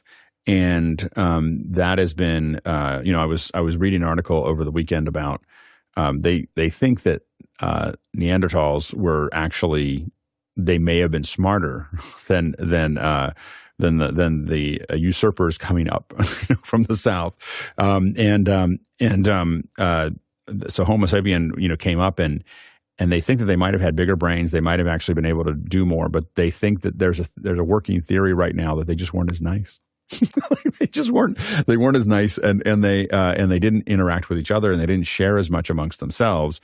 And you can be uh, but the, the, the, it turns out that being nice or being uh, affable and being and social um, made more of a difference. And the math was is that if someone learns how to fish and only tells one person then two then not a couple people know how to fish and no one else does. If someone teaches everybody uh, half the people that they know how to fish within a very short period of time, everybody knows how to fish, you know, and so, uh, and so that, and, and that society has a tendency to be, uh, a, uh, a more su- successful society, and and so they think that it, it, it, might have come down to that, and they did. They've done a bunch of research on that, and it's a really interesting article. But but it really gets you into most HR companies will pay attention to what you know. They need you. They need to know that, but they really need to know: Are you going to fit into the into the puzzle um, or not? If you are you going to fit into the team that they have? Um, and if they don't think that, you're probably not. You know, but you have to, as a company, it's really tempting to go, I'm going to hire the most skilled people I can find. And sometimes the most skilled people are not the right answer. You need, I guess the last thing I'll say before this is, is that you need a uh, eye poke, very experienced, very, very people who are very, very good at what they do, if they're willing to share with other people what they know. And then I surround them with people who have a lot less experience. And that's, and so the thing is, is that that one person I try to take as much of the to do stuff off of their plate so they can just be who they are and interact with that and make corrections and so on and so forth. And then I have other people doing stuff for them, you know, that are that are around them that are learning the whole time. And it's usually my ratio is about one for every three. So there's about three people for every one really, really high um, uh, you know, you know, highly, tr- you know, experienced, oftentimes 10, 20 25 years of experience, 30 years of experience, in some cases 40 years of experience, surrounded by people that are coming out of school. you know, and um, uh, and, and and oftentimes we found that to be really it brings the people that came out of school up really fast, um, and and then with them you're able to kind of mold more of a com- company culture, and then you kind of give the um, the more experienced folks a little bit of a wide berth and let them do the thing that they do, uh, even if they don't quite fit in. Um, and but you're building the company culture around the folks that are that are coming up into the system that are a lot less experienced. Go ahead, CJ. We're constantly reevaluating our staff and reevaluating our people, trying to figure out is this person in the right place? Have I surround have I put them this individual in a situation where they're making the people that are around them better? And when my if I had a team that was maybe two or three people, that uh, I have a really versatile person who's in there that can do a lot of things. They're kind of a jack of all trades and they can wear a lot of different hats. When you start to grow and four or five years down the road, you've surrounded that really versatile person with three or four people who uh, maybe aren't as versatile but are really good at a specific task, well, I need to make sure that that versatile person doesn't feel like I'm taking things away from them as a punishment. I'm trying to open them up to being able to do other things. And sometimes it's really it's balancing that people aspect of okay, the needs that I had for this person today aren't necessarily going to be the needs in 5 years. I just need to fig- make sure that I'm constantly making sure that their trajectory is uh, is balanced and you've got to also you're going to find your time is balanced as well. Uh, you are going to do a lot more making when it's really a small group of people. But as you as that team grows, you you're going to have to split more of your time between the maker and the manager, and figuring out how do I make sure that since there are more people and I'm not physically here all the time if we're traveling or if we're busy or if I'm not having as much one-on-one time with all of those individuals how do I make sure that my vision and my culture is still echoed loud and clear so that that because if I don't do that, if I don't set the tone and set the vision and spend that time making sure the right people believe in what I believe in, have the same core values that I have, then a subculture is going to foster and you're going to lose a little bit of control of, of, of the identity of your business. Yeah, absolutely. Go, Craig. Yeah. So, you know, I guess I'd make another note or a plug for for contractors. Uh, you know, used to, when I started, everybody was expecting to be full time employees, but nowadays there's a lot more uh, gig economy type stuff where people are okay being a contractor. Uh, and there's definitely some advantage of it, uh, advantages of it as far as being like uh, a specialized skill, as CJ said, or uh, off hours where the sort of global remote work can really help. Um, and then there's just the standard cash flow issues if you if you're doing really fast growth. A lot of times, if you're hiring full timers, they need to be paid now. Whereas contract, they invoice you and there's a uh, delay cycle in the cash flow. So it can help from that perspective. So really looking hard at do they need to be an employee right now, or can we do a try before we buy kind of thing with contract work? Yeah, and the problem is, you know, in the law, a lot of those laws, California being probably the most restrictive, a lot of those laws are how long can they be a contractor before you have to hire them? Sometimes it's three months or six months or one year. Um, sometimes you're working for a company that manages that for for the company. So one of the things is you can't necessarily hire someone as a contractor for a long period of time, but a big company can will hire another company to do all the payroll. Like basically, you're getting hired by another company that then that then goes into the large company. And the reason they they do that is to separate themselves from that. They don't have to deal with it. Um, I know that as a company that was contracted with a lot of those companies, I was a gray badge and a red badge and a blue badge and a yellow badge and an orange badge. I vastly preferred it. I would never want to work at the full time at the companies that I actually that I was actually contracting for, and I love the fact that I could just bounce around and go through those things. And so that wasn't a really um, that was not a big deal for me. And I think that for some people it's a big deal, and for some other people it's not a big deal. Um, I will say that I do agree with a lot of stuff that's been said here. Is that you know managing your workforce and how many people um, you have in it is super important. If you get under if you're under resourced, the problem you get into is you, are turning down jobs or you're not doing jobs as well as they need to be done because everyone's overworked and they're missing things because they don't do it. If you over resource, obviously you have a um, a nut that you you, have a, you have a problem with cash flow, and cash flow is everything you know, in a company. Like it doesn't matter. We had a problem where uh, our company grew so fast when we took on a large client that we were outrunning our receivables. So we were basically because we were increasing by thirty to fifty percent a month. Um, for a couple months, for six months, we were just like just in this this you know this hockey stick. And so what we had to do to make that work is factor our uh, factor, which is a really embarrassing thing to do. You go to a bank, and they'll give you money on your invoice and then but then all the billing has to go to them and it just really it doesn't look good you know but a lot of little companies might go through that if you don't have investment you don't have credit you don't have all those other things that you need um, to make that work um, as far as the the management i think that um, you know as far as pr- preserving culture i will say that the thing that i didn't do well to start with was a lot of communication. I tended to be very separate from everybody and let everything go on. And the companies that I've seen do well, the C suite especially the CEO, is out there talking to people all the time. You know, they're paying attention to, you know, some of the best restaurants. I learned this, I was watching and really had me thinking about it. There's this great restaurant um, called North Beach Restaurant in, in North Beach. and, it was huge. the, the, owner won it in a poker match. Anyway, in the 60s or whatever.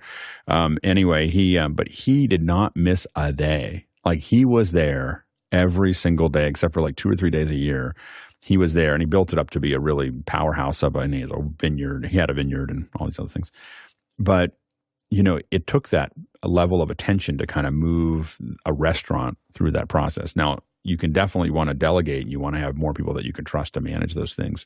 But there's something about the the ceo making you know i've seen you know we've done a lot of all hands for a lot of um, of CEOs, and um, it really makes such a huge difference when they're out there every week, every month, every couple weeks, you know, talking to their employees and answering their questions. There's one company that does it every week, and they their CEO, it's a big company, their CEO gets up there and answers any questions that come up and just talks about them in front of the every every you know it's an all hands for an hour or whatever. It makes a huge difference in keeping everybody going the same direction. Yeah, go ahead, Alex. Yeah, I just want to build on what Alex said uh, earlier on about hiring technical people that are really good at their, their job, but they're difficult to deal with. And that's something that I've had to grapple with over the years and had to shift my my hiring strategy because I would always look for people specifically in, in my industry that work that have to work in a PA rental department. You know, I would always look for people with live sound experience and, and know something about audio.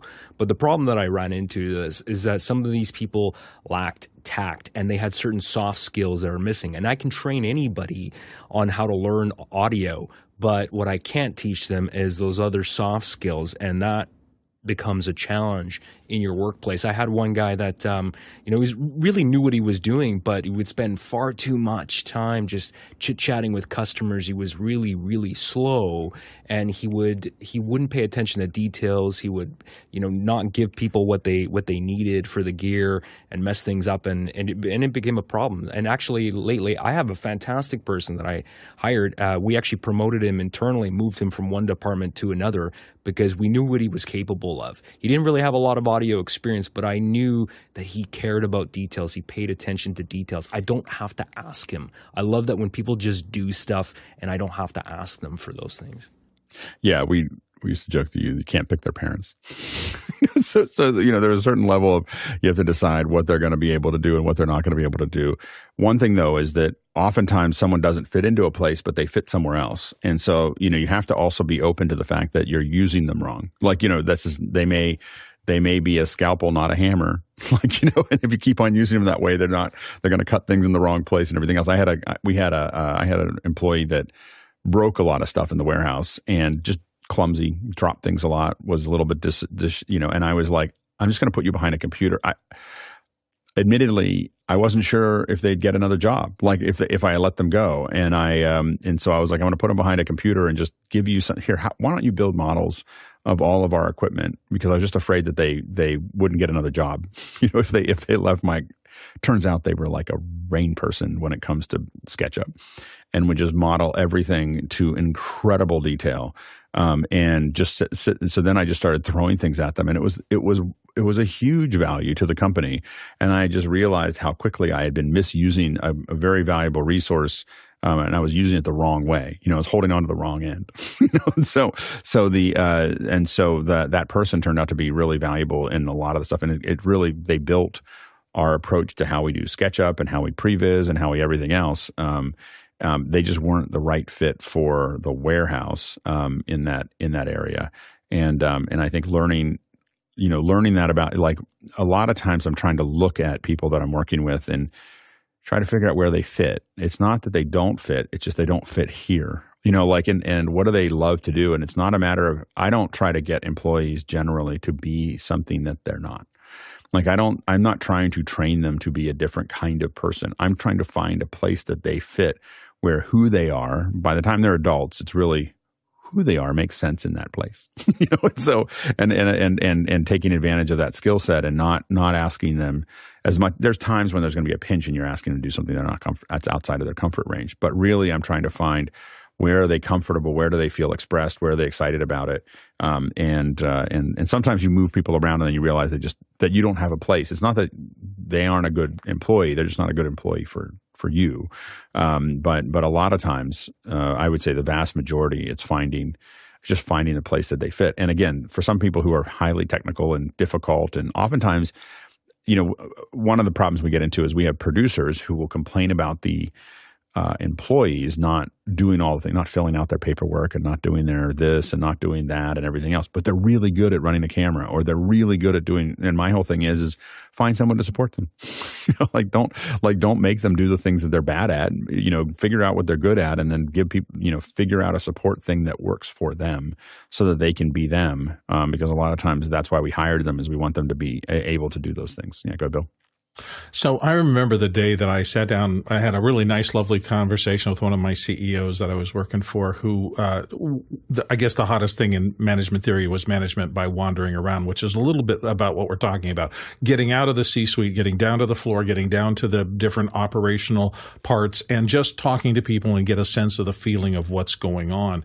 And it was really interesting because he was telling me that, it was a weird thing. Uh, you know, it's a chunk out of his schedule to do that. He understood it was positive for the organization and that he needed to go out and survey how his team was function and observe how his team and, and identify talent because they're out there but sometimes you get into those circumstances where mid-level managers are kind of not noticing the talent that the lower level employees have or are misjudging it or sometimes are actively working against it because they're fear of their job but in this conversation he was saying, you know, this seems like the least important thing that I do. It's actually one of the most important, but I also have to not just get stuck in this. When you were telling the anecdote, Alex, about the restaurant, you know, most of the time, that's a big time sink to be able to manage this way and get to know people deeply. And if you've got a reasonably large organization, you can only do so much of it. So uh, to me, it, it, what I took away as that lesson is that you have to really plan for it discipline it and figure out what your end goal is for doing this wandering around and talk to people because it can turn into the biggest time sink of all time because if you're a social person you're just talking and talking and talking and you're not getting stuff done. I mean, I, I have to admit that I, I believe that most of a CEO's job, and I didn't do this very well when I was doing it, um, most of the CEO job is to walk around and talk to people, like you know, is to have conversations with people and not pretty much do anything. Um, and one of the mistakes that I made is it, for a long time was to try to do everything myself. Um, and I learned that I had to, you know, um, again, generally those highly technical people that I hired, the rule of thumb was they had to know more about what they were doing than I did. Like, you know, so I had to feel like I can go to them for advice, you know, to to do those things. Um, and then the people that that we hired that were starting were people who I felt like they're malleable, they're they're a good start, they're focused, all those things. They have the basics of being a good all around employee, and then we'll figure out how to um, skill skill them up. Um, yeah, go ahead, CJ. I'm super careful about when when I'm hiring someone as a full timer. If I have a if I have a project or something that I'm trying to achieve that someone's a really good fit for, that's not a forever project. I got to make sure that I've got a vision for that person three years, five years. Every employee that you walk around and look at, you have to say, what does that person look like in five years? Like, what's their trajectory, where they're going? Because if I don't have an answer to that question, I've disrespected that person because I don't know what I want them to do. And if I don't have a job for them and now they're looking for one, that's that's not a great way to be. Um, but the other thing that I wanted to mention was you've got to be really careful and, and cognizant when you when your team grows to a certain size that you're not overburdening your really good employees because you're not paying close enough attention to somebody who maybe is just getting by. And this is where all this talk about wanting to walk around and talk to people and get to know them and understand their day to day just by being present, just by being an, a little bit of an outsider walking in and observing the, a group of people who you don't necessarily talk to every single day can sometimes be what reveals that to you of like okay how do i need to influence this group dynamic so that we're all rowing the boat in the same direction at the and that we're getting it done and that i don't have one person really strung out because they've just aren't asking for help. They just decided I'm just going to take all this on. Yeah, and and I think that the um, the interaction is really important. One of the things is really working on constantly improving someone's uh, skill set too. So we really got into with PixelCorps. Um, we really got into a uh, constantly trying to upgrade people what people knew how to do. And the the danger, of course, is that they're going to go work somewhere else because I couldn't compete if I brought a team in I couldn't compete with um, my corporate clients. If they really like that person, uh, they they can offer them more money than I can. And so, um, and so, I really had to make sure that it was a good work experience, but and also, uh, but we would do relatively regular meetings where we were just talking about the tech and trying to cross pollinate and having people feel like they were learning a lot and having people feel. And there was this, I love the saying. There's a there, there's a CFO that talks to the CEO and says, "What if we train everybody and then they leave?" And the CEO goes, "What if we don't and they stay?" you know, so so they you know so you have to think about how do you build up that workforce so that it's able so that you're able to um, you you want them to constantly get better. And the best one of the best networks I have right now is all my former employees. You know, I have a lot of people that work at a lot of big companies now because they came in as you know pretty basic um, you know, uh, folks, you know, that that we brought up to speed, and then they ended up working at large corporations doing video. And I have a, I have a great network of people that are that are part of that. If if you do it well. Um, next question. Rion Smith in Trinidad, West Indies, Trinidad and Tobago writes in Can we get a framework or document to put people through to identify their skills and SADA have them like tags and be searchable? I know lots of people and sometimes forget who I could link for what. Go ahead, John. Yeah, larger organizations will have these tools incorporated into their learning management platforms or talent management platforms where you can actually articulate which skills different employees have, including after completing a training, you can assign those skills to people. We use one called SAP Success Factors at my office, but it's so complicated nobody uses it. So in my department of 250 people taking phone calls, we have about 50 different skills, 50 different phone lines that come in. And we have a single spreadsheet and we're pushing it to its limit. So I wouldn't recommend it for anything larger than what I'm doing but each row is a person. And then the columns are the person's name, their contact information, their available hours. And then the other columns are each of the different skills. And we just put in each cell a zero, a 0.5, or a one, meaning you're not skilled, you're learning this skill, or you're fully skilled. So we can, uh, and then we have conditional formatting that turns those into green, yellow, red stoplights.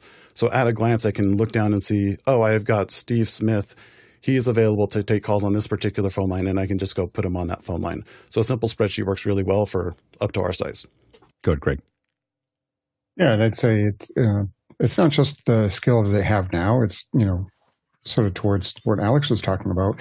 It's what are they curious about? Where do, where do they want to go? Uh, so a lot of times uh, we'll take somebody and put them into something uh, that they want to just see how this works. We we actually had uh, a finance admin uh, uh, that was just working in finance and she was curious about the consulting piece and so we put her on a couple of jobs with, with the proper amount of training and now she's one of our absolute top consultants and and the uh, all the projects and customers love her. Um, but that wouldn't have happened if we didn't listen to what she was curious about. Yeah go bill I just have to comment on John's thing about SAP because I went through a whole system uh, when one of the larger companies I was working with tried to get their entire operation on SAP. Wall Street used to love that because it there's all sorts of metrics built into the system, but it, they had the same experience. It is so complex that I remember talking again. The same CEO I was talking about earlier. Uh, we were chatting one day, and he was telling me about the difficulty of deciding whether it was more valuable to do to use a tool that Wall Street was in favor of, and go through the pain of trying to train everybody up on this very complicated and complex system that has grown for so many large companies. And I think that's one of those things that you really, it's almost like you're taking a shot at your people when you bring in something that not the people have chosen, but some outside consultant. And you have to just organize that and decide, can you do this to your crew? That's what I was hearing out of that meeting with the CEO. he's really struggling with that. Interface is a big deal you know, like how you interface and what is what's easy for the the employees to do and what's not easy. And when you start asking them to do lots of busy work that isn't easy for them to do, um, it is you know like we would we do these things. We have a th- thing for this show. Um, it's called an RFI, which is you know so it's a um, today Gordon Lake is our RFI um, uh, documenter. That's room for improvement. It's writing down everything that didn't work in this show every day. Somebody almost every day somebody writes down everything that doesn't work in the show today in the back end we used to do that for everybody in the um, uh, for in PixelCorps. We would do that for all of our productions, where everybody would get a little like a link to a Google Doc. We tell you, do not try to come up with a solution. Do not write anything else. Just top of your head, write down things that aren't working. The the sandwiches are we didn't have enough coffee. The sandwiches are too cold. Um, we loaded in too long. The the table isn't long enough. Uh, we had an or up to we had an issue with the audio. We had all these other things. Just write them down as they come up. It does two things. One is it it very easily will let people flare. Like, oh my gosh, this is, you'd see some, you'd see our guys look at something and they look at something and they, they have this cross-eyed look and you see them on their phone and then they go back to what they were doing. So it let them just vent the thing that wasn't working but it let us go back and see all the things and we were able to improve and the feeling that things were improving and we started improving a lot faster when we started doing that because um, you know and but it was like don't try to figure it out. I don't want you to be conscious to it during the show. I just wanted to get it out of your head and not have it be a thing knowing that it will be dealt with later. And you know we didn't deal with everything every single time but wow did it get better fast. Yeah go ahead jason. Um I, will I'll end with this. Beware the junk science behind skills identification. Um, you, you, learn a lot of weird stuff on the way to a psych degree. A lot of which is what masquerades as science that um really yeah, isn't. I will admit that I will not take a personality test. Like I just don't think that oh, it. I, I don't want to. I, I I just won't take it. I just refuse it. And the reason mostly is is that I'm like I feel like I'm more complicated than that. You know, like it, and I feel everyone's more complicated than that. And and trying to and the problem you get into is that you start relating to the construct instead of the reality of the person. And it's really easy to start, you know, you start paying attention to, oh, well, they're a nine, or that, of course that's what they would do. Now you've created this box that paints them in a certain box and they are but they are not a nine they are cj you know and and cj is undefinable like you know like like it's not like an and and and thinking of him as a six or a nine or whatever they want to call it um you know it is the thing is, is that you start relating to that box that, that you've that you've created for them instead of the person. And the thing is, is that person is way more complicated than than the boxes, and it, and people want to put people into little boxes, and it it oftentimes is not. Um, uh, not a, not it's not as efficient. You think it's efficient, but what you're actually doing is is you're not relating to that person anymore. Uh, let's jump into the next question. We're kind of we're gonna we're not Roscoe Jones in Madison, Indiana writes in: How do you change strategies between 550 and 500 size workforces? Go ahead, Craig. Yeah, I'd say th- there's another dimension just beyond the size is uh, the trajectory. So if you're five and you're expecting to go to 50, then you have a different strategy than if you're five for the foreseeable future. Uh, so keep in mind the trajectory of where you're going. That I think matters even more than this actual size. Uh, I think, uh, as we've talked, there's a lot of uh, tools and a lot of folks out there that will help you out as um, part-time CFO or or HR, and so some of those can come in on a part-time basis. So that that definitely helps. Um, and a lot of times, as we talked about earlier with a lot of other topics, um, hiring somebody that's more of a good fit, more of a generalist that is looking to do beyond what you're currently expecting to hire them in will serve you well because then as you grow you can fill in around them um, so both of those i think work well as you're as you're growing I do think that when you're in the smaller end, you're going, you're much more generalists. And as you get bigger, you're going to more specialists, you know, that are doing what they're doing because you need everybody to be able to, everybody has to be able to run the boat at five people. When you get to 50 people, it starts to specialize, you know, out. Like we had, I mean, I was talking to someone about, well, you know, carnets are hard. And I'm like, yeah, I didn't really think about it because we had someone who's only, not their only job, but one of their, they, they dealt with travel, but it was their job to do carnets. like that was, and there were people who in the in the and they would tell them what to do, and and so there was just that's all they did, and it was a much simpler process because that that's what they that's what they understood, and it became invisible to us um, to make those things happen. So when you start to get those specialties, and, and that happens, I think not really at fifty because I didn't get to fifty, but really once we got to twenty twenty five, we started having people take on certain um, specialities that allowed us to do it. I will say that um, people hate to talk about this, but HR becomes more and more important as the numbers of people start to go up. Like your HR department, how you manage people, the level of paperwork that is required is a is both a management but also a defensive measure. It just as you get bigger, you need to like pay more attention to that. Um, generally, you should pay attention to it all the time, but as you get bigger, you really have to pay more attention and respect the fact that there's just a lot of you, you, know good fences make good neighbors and sometimes good employees and employer relationships. Uh, go ahead john. Yeah and it's important to caveat that just like when we talk about technical answers and the answer is often it depends same is true when we're talking about humans and planning. And so one thing to consider is when you're talking about five people typically they are more generalist and they are also more utilized. So you're putting people in the different roles more often. They're spending more of their day busier and if you have any sort of shrinkage or people not being able to work that were planned to work, it's a much bigger impact to your department. If you have one person call out on a five person team, that's 20% of your workforce. And that's a huge impact compared to one person calling out on 500 uh, person team because you can just quickly absorb that. So um, when we get to the numbers of hundreds or 500s, that's where that forecasting piece becomes a much, much bigger part of the overall work to make sure you're utilizing your resources throughout the year based off of seasonal trends, uh, whether it's staffing, shrinkage, um, or incoming work you know, and one thing that we you do have to figure out is um, as it gets larger, we would definitely, as we were getting bigger, we definitely worked a lot on cross pollination. So how do we get people to do things that they're not, you know, that they've been around but they don't necessarily know as well? So getting our our camera people to do TD makes them a better TD and a better camera operator. You know, so so having them be a TD uh, helped us. Having them slowly learn how to be an A2 and then become an A1 means that they know all of those things. And, and when they know all of those things, they become an EIC. You know, so so an, an engineer in charge because they know how to do all the little things and how they all work. And so and and they might be an uh, oftentimes we would define an EIC. There might be a, a, team of four or five people going out to an event one of them's an EIC because they know how to run. They could set up all the different parts of the gear and make those all, all work. And so those are things that that you know that cross pollination and constantly training. I mean, the one thing that we definitely focused on a lot of, at PixelCorps was getting people to know every aspect of what we were doing. And again, we would sit down at lunches and sit down at other things where we just answer questions. The technical guys would sit up in front, much like this, except there weren't so many of us and we were all in the same room. But we would sit around and just answer questions about why are we doing it this way and what does this do and everything else.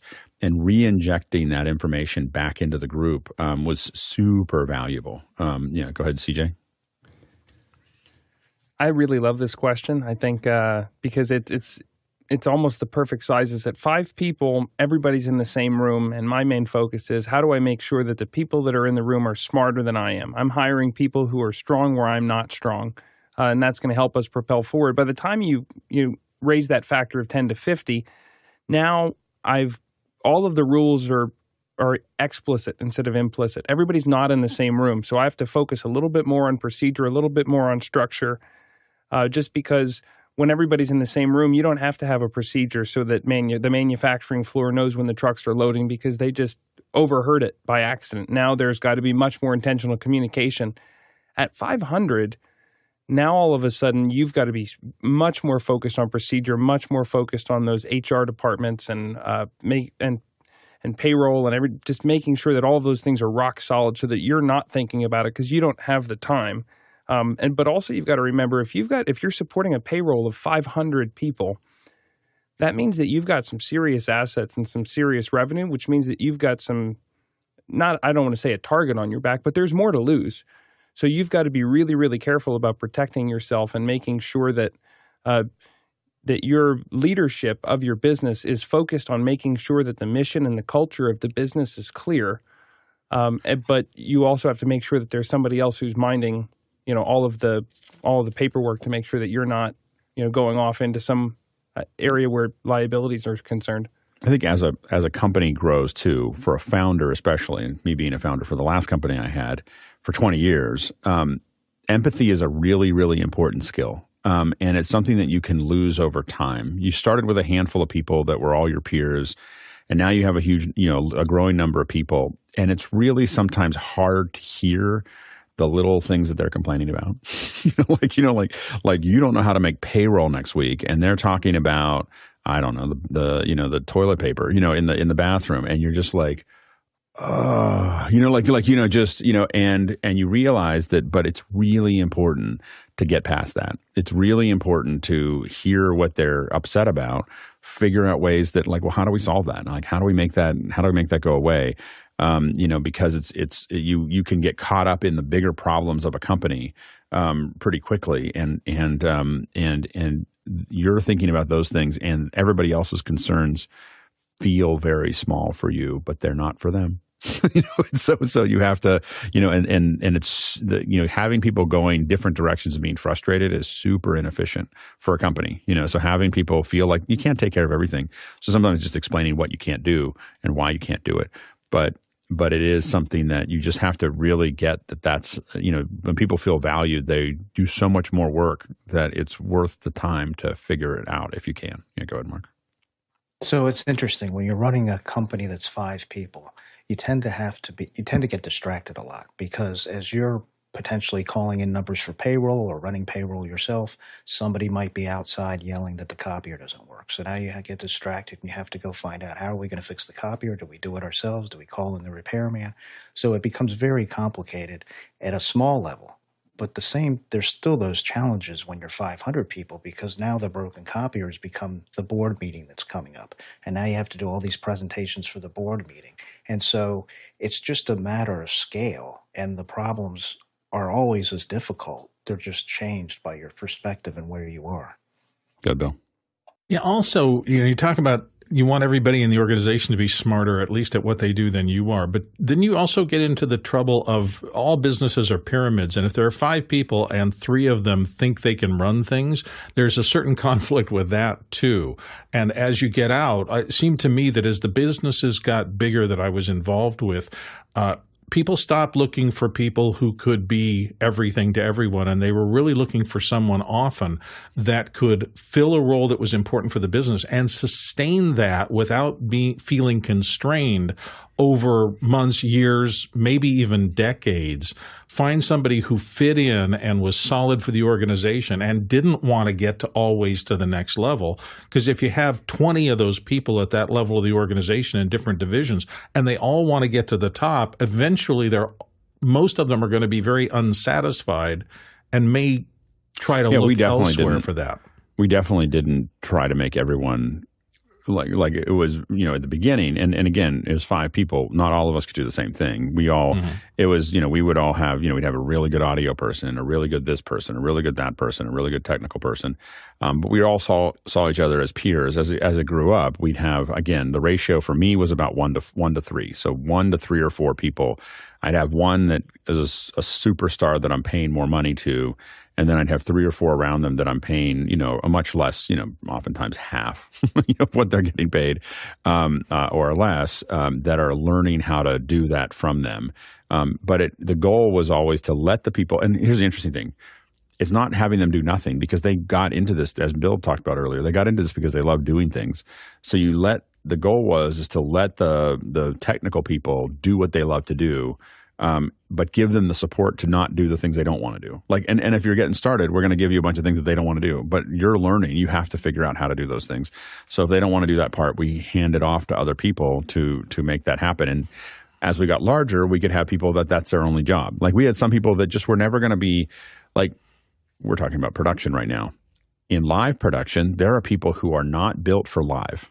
Like there is a there is a uh, a framework of people who are good at live. Like I have, I I personally happen to have a weird um, emotional reaction to stress, which is that I will go numb like immediately. Like if something goes, if something becomes really, um, if I get into a high stress, I got into a high stress moment when I got married, and everyone thought I didn't care because I just was like, I, I had this one moment where I couldn't get the, I was out like an hour before, and I couldn't find a printer for the little things we hand out when you walk in. I don't know why I was doing that, but I was and I couldn't find it and I got really upset and then boom it turned off and then I was off for the rest of the day. You know, and I can't feel anything. Like I can't there is zero there is zero emotion for me when I get into stress. Now it turns out not a great thing to do when you're at your own wedding.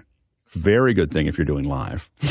so so things can, a lot of things can go wrong and I can immediately just switch into this. I don't, I don't do it on purpose. I don't go, okay, now I'm not feeling anything. I just stop feeling things, and then I start responding to what what is actually happening, and I start working on those things. Um, so, but there are a lot of people that that doesn't happen for, and I had to learn over time not to put them in that position because I had I had one TD that just stood up and walked out, like in the middle of my show. like I had to sit down and cut the rest of the show because they just couldn't take the pressure. There was so many things happening at one time. There's a lot of things going wrong, and so the other thing is, is to look at making sure you're not putting people. We had a I had a producer who was an amazing employee who would get panic attacks when they produced live events instead of and I and I should have fixed it faster, but you know they would literally have to pull over from the side of the road, you know, because they were they were having these panic attacks, and um and and so the thing is is that you have to find where people are good at it and where that makes sense and let them be that thing, um, and find out how do you pull the best out of what they have to offer, not how do you make them someone that they're not? And so we would have people in the warehouse that were never going to be in production, but they were really good at sorting things and putting things in. They like put their headphones on and take the kit that came back in and put it all away and everything else, and that was great. they were, and they were, and, and they didn't need to do more than that. Um, and you need people like that as well. To what Bill's saying, you need people who just want to do the thing, as opposed to some people who want to take over the world. You want you need a couple of take over the worlds, but not very many. Like the take over the world, that's like one or two other people in the company. like otherwise, they they split the beehive. Um, anyway, so go ahead, Craig. Yeah, just a quick point on you know as we're talking about uh, growing. I think there is a particular burden. Uh, obviously, in leader, you need to be able to make a decision about things like the upcoming payroll and all those sort of things. Uh, but as you grow, especially with employees, there's a lot more people with things at stake. Uh, you know, for the success of the company, and so um, as Bill talked about, uh, walking around um, and listening to people, especially where they have a lot more interaction with end customers than you do, hearing them and and keeping that feedback open uh, so that it's not just leaders off in some separate uh, tower uh, making decisions for the company. Uh, opening up to, to people that have a lot more at stake uh, can really help. Yeah, hundred percent. Yeah, Jason. I'll reiterate this really quickly. If you've been successful in business, you might think, oh, well, oh, I'm good at empathy. I mean, I'm, I'm an open book. I'm easy to listen to. You know, I listen to people. Of course I do. You don't know what empathy is. Everybody can be stretched in this regard and like, you know, slow down and recognize it's a really important lesson. And there's a lot of CEOs that aren't good at it. just, you know, like I work, I, my, my job for the last year and a half of PixelCorps was only heads of state and, and CEOs. And I can tell you a lot of them are, are not that that's not their strong suit. They're good at managing. They're good at me- meetings. They like to be completely separated. But the ones that are able to get out there and talk to people and be part of that conversation, um, you know, they just have a better employee culture, in my opinion. Uh, next question. Eduardo Augustine in Panama, PA writes in, How do you get to a place where you can afford hired staff? I usually end up doing everything myself since they are not able to solve the problems at the same speed or level as me, even though they are trained. Any techniques or methods to hire right? Go ahead, Mark. I think you just have to accept the fact that very many times you're not going to find people to do things as fast as you. But in order to grow, you have to let, you just have to hold your breath and let them do the work at their pace while you go out and get more work. And then that enables you to grow the team and find people that can do things faster than you. There you go, CJ. I always look for what we call uh, the intangibles, right? I can teach somebody about my business, but I can't teach someone to to have manners and to show up on time and to treat others with respect. Like those things, the things that you can't teach is what I'm most interested in when I'm interviewing someone. Richard Branson was very is is very well known for hiring. I think he hired a waitress one time, like just a good, really good waitress. He didn't know what to do with her. he just knew that she was a good person that was going to be valuable in a company, and she didn't belong here. You know, and and so. Um, I think that you're right that being, you know, when you see someone that's really good, um, you know, for me, a lot of what I do have and what I've done for 20 years now is I figure out projects that are we're all going to get together you know in between the paid gigs doing things. You get to see who really cares because they show up. Um, I mean you see we have a big big staff putting these things together. You're getting to see who cares about this stuff and just wants to do it because they're doing it. You um, you get to see you get to cross pollinate you get to fail you know like that's the big thing is, is you have a you have space to fail. So i do a lot of test projects and, and spec projects on my own. Um, if i'm getting paid everyone's getting paid. But if the if if we're doing stuff i do a lot of things where we've done this here where we've done hey we're doing a soccer game or hey we're covering a uh, you know an ai event or whatever and we and we're going to do more of that next year. Um, the the coverage of the conventions it's all figuring out like it's us learning together. It's us figuring out things together and we're in a place where if it doesn't work out perfectly, it's okay. You know, like when I do for most of my clients, I can't afford that. Like I hire people who have probably most of the most of the teams that I hire are, you know, 10, 20 years for every single person is on that. But I need but how am I going to get the next generation of that? And that's when I'm doing all these test projects. So when we're covering, you know, covering other things and, and when we're doing these volunteer projects, a lot of it's me figuring out and and finding an opportunity for me to learn, but also for other people to learn. Not even just figuring out who to hire, but like we're all learning together and we're all getting better because of that, because we're pressing up against it. Um, next question. Roscoe Jones in Madison, Indiana writes in How do mentors fit into your workforce management goals? Good, Mark. So we've covered a lot of this, but I think what happens as a company grows is the CEO or the leader has to be out there and be the face of the company to bring in more business and to build those relationships and networking the next layer down, whether it's the C suite or project managers, they really have to be some people that are, have great people skills, that have a great attitude, and really are passionate about what they do. That then spreads down to the layer underneath them, which enables them to become mentors so that they're looking for the talent to grow the company that'll move up into that management position.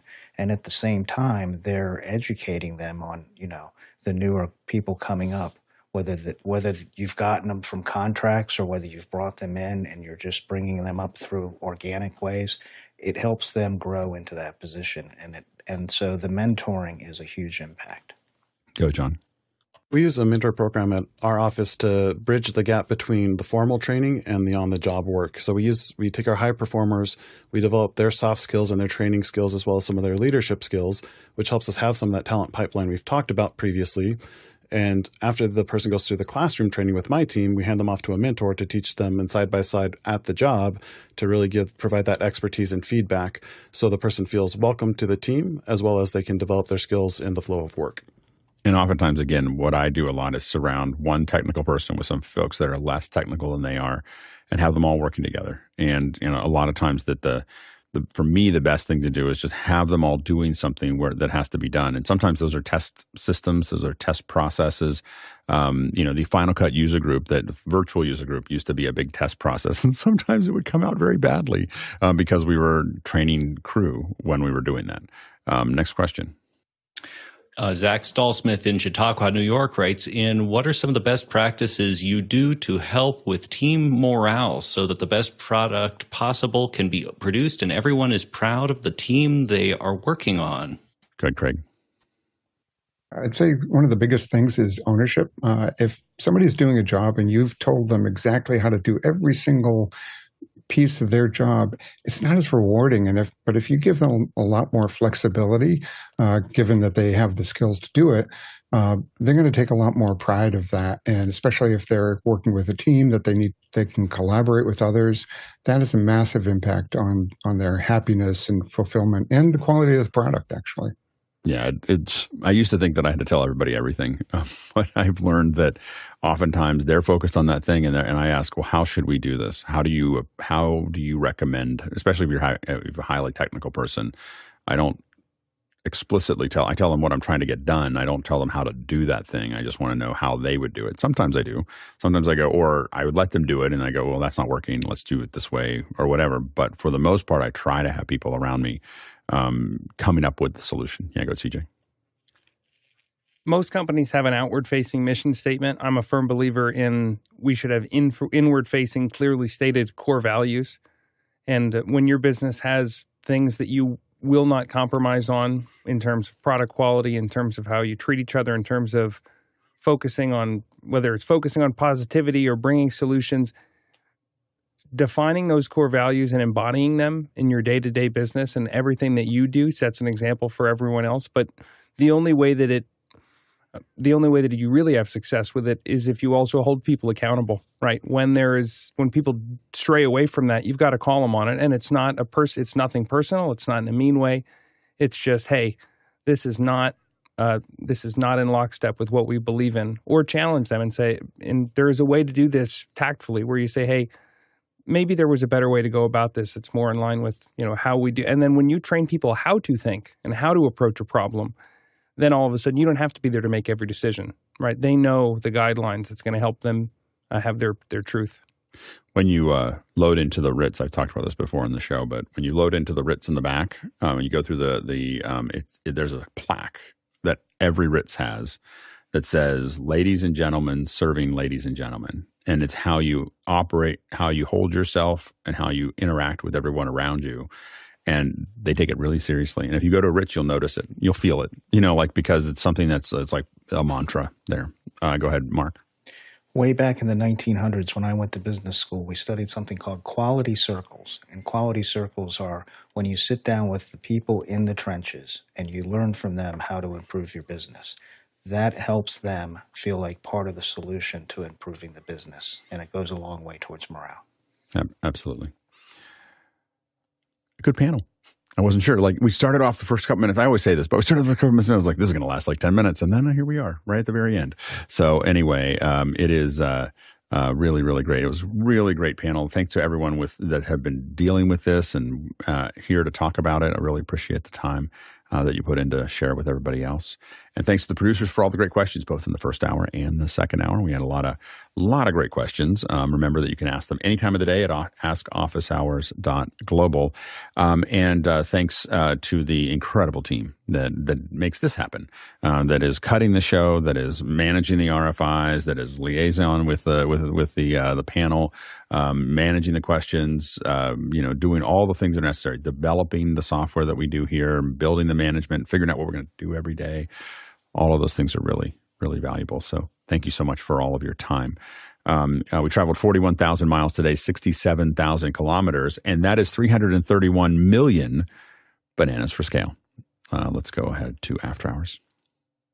I keep on forgetting to find my banana. It's right here. I had to unwrap my banana for scale. They come in six packs, and I didn't have time. Uh, mine was nearby. I have Mine are still in the mailbox. oh, here it is. I tag nab it.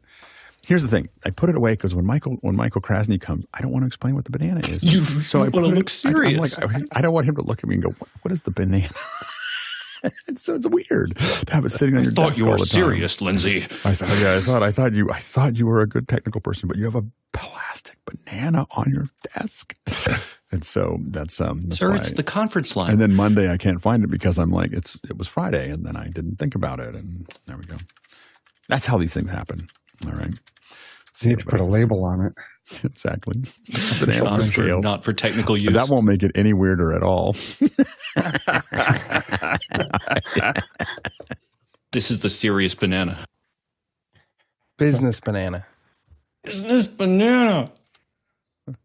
Thanks, everybody. This was fun. Have a great day.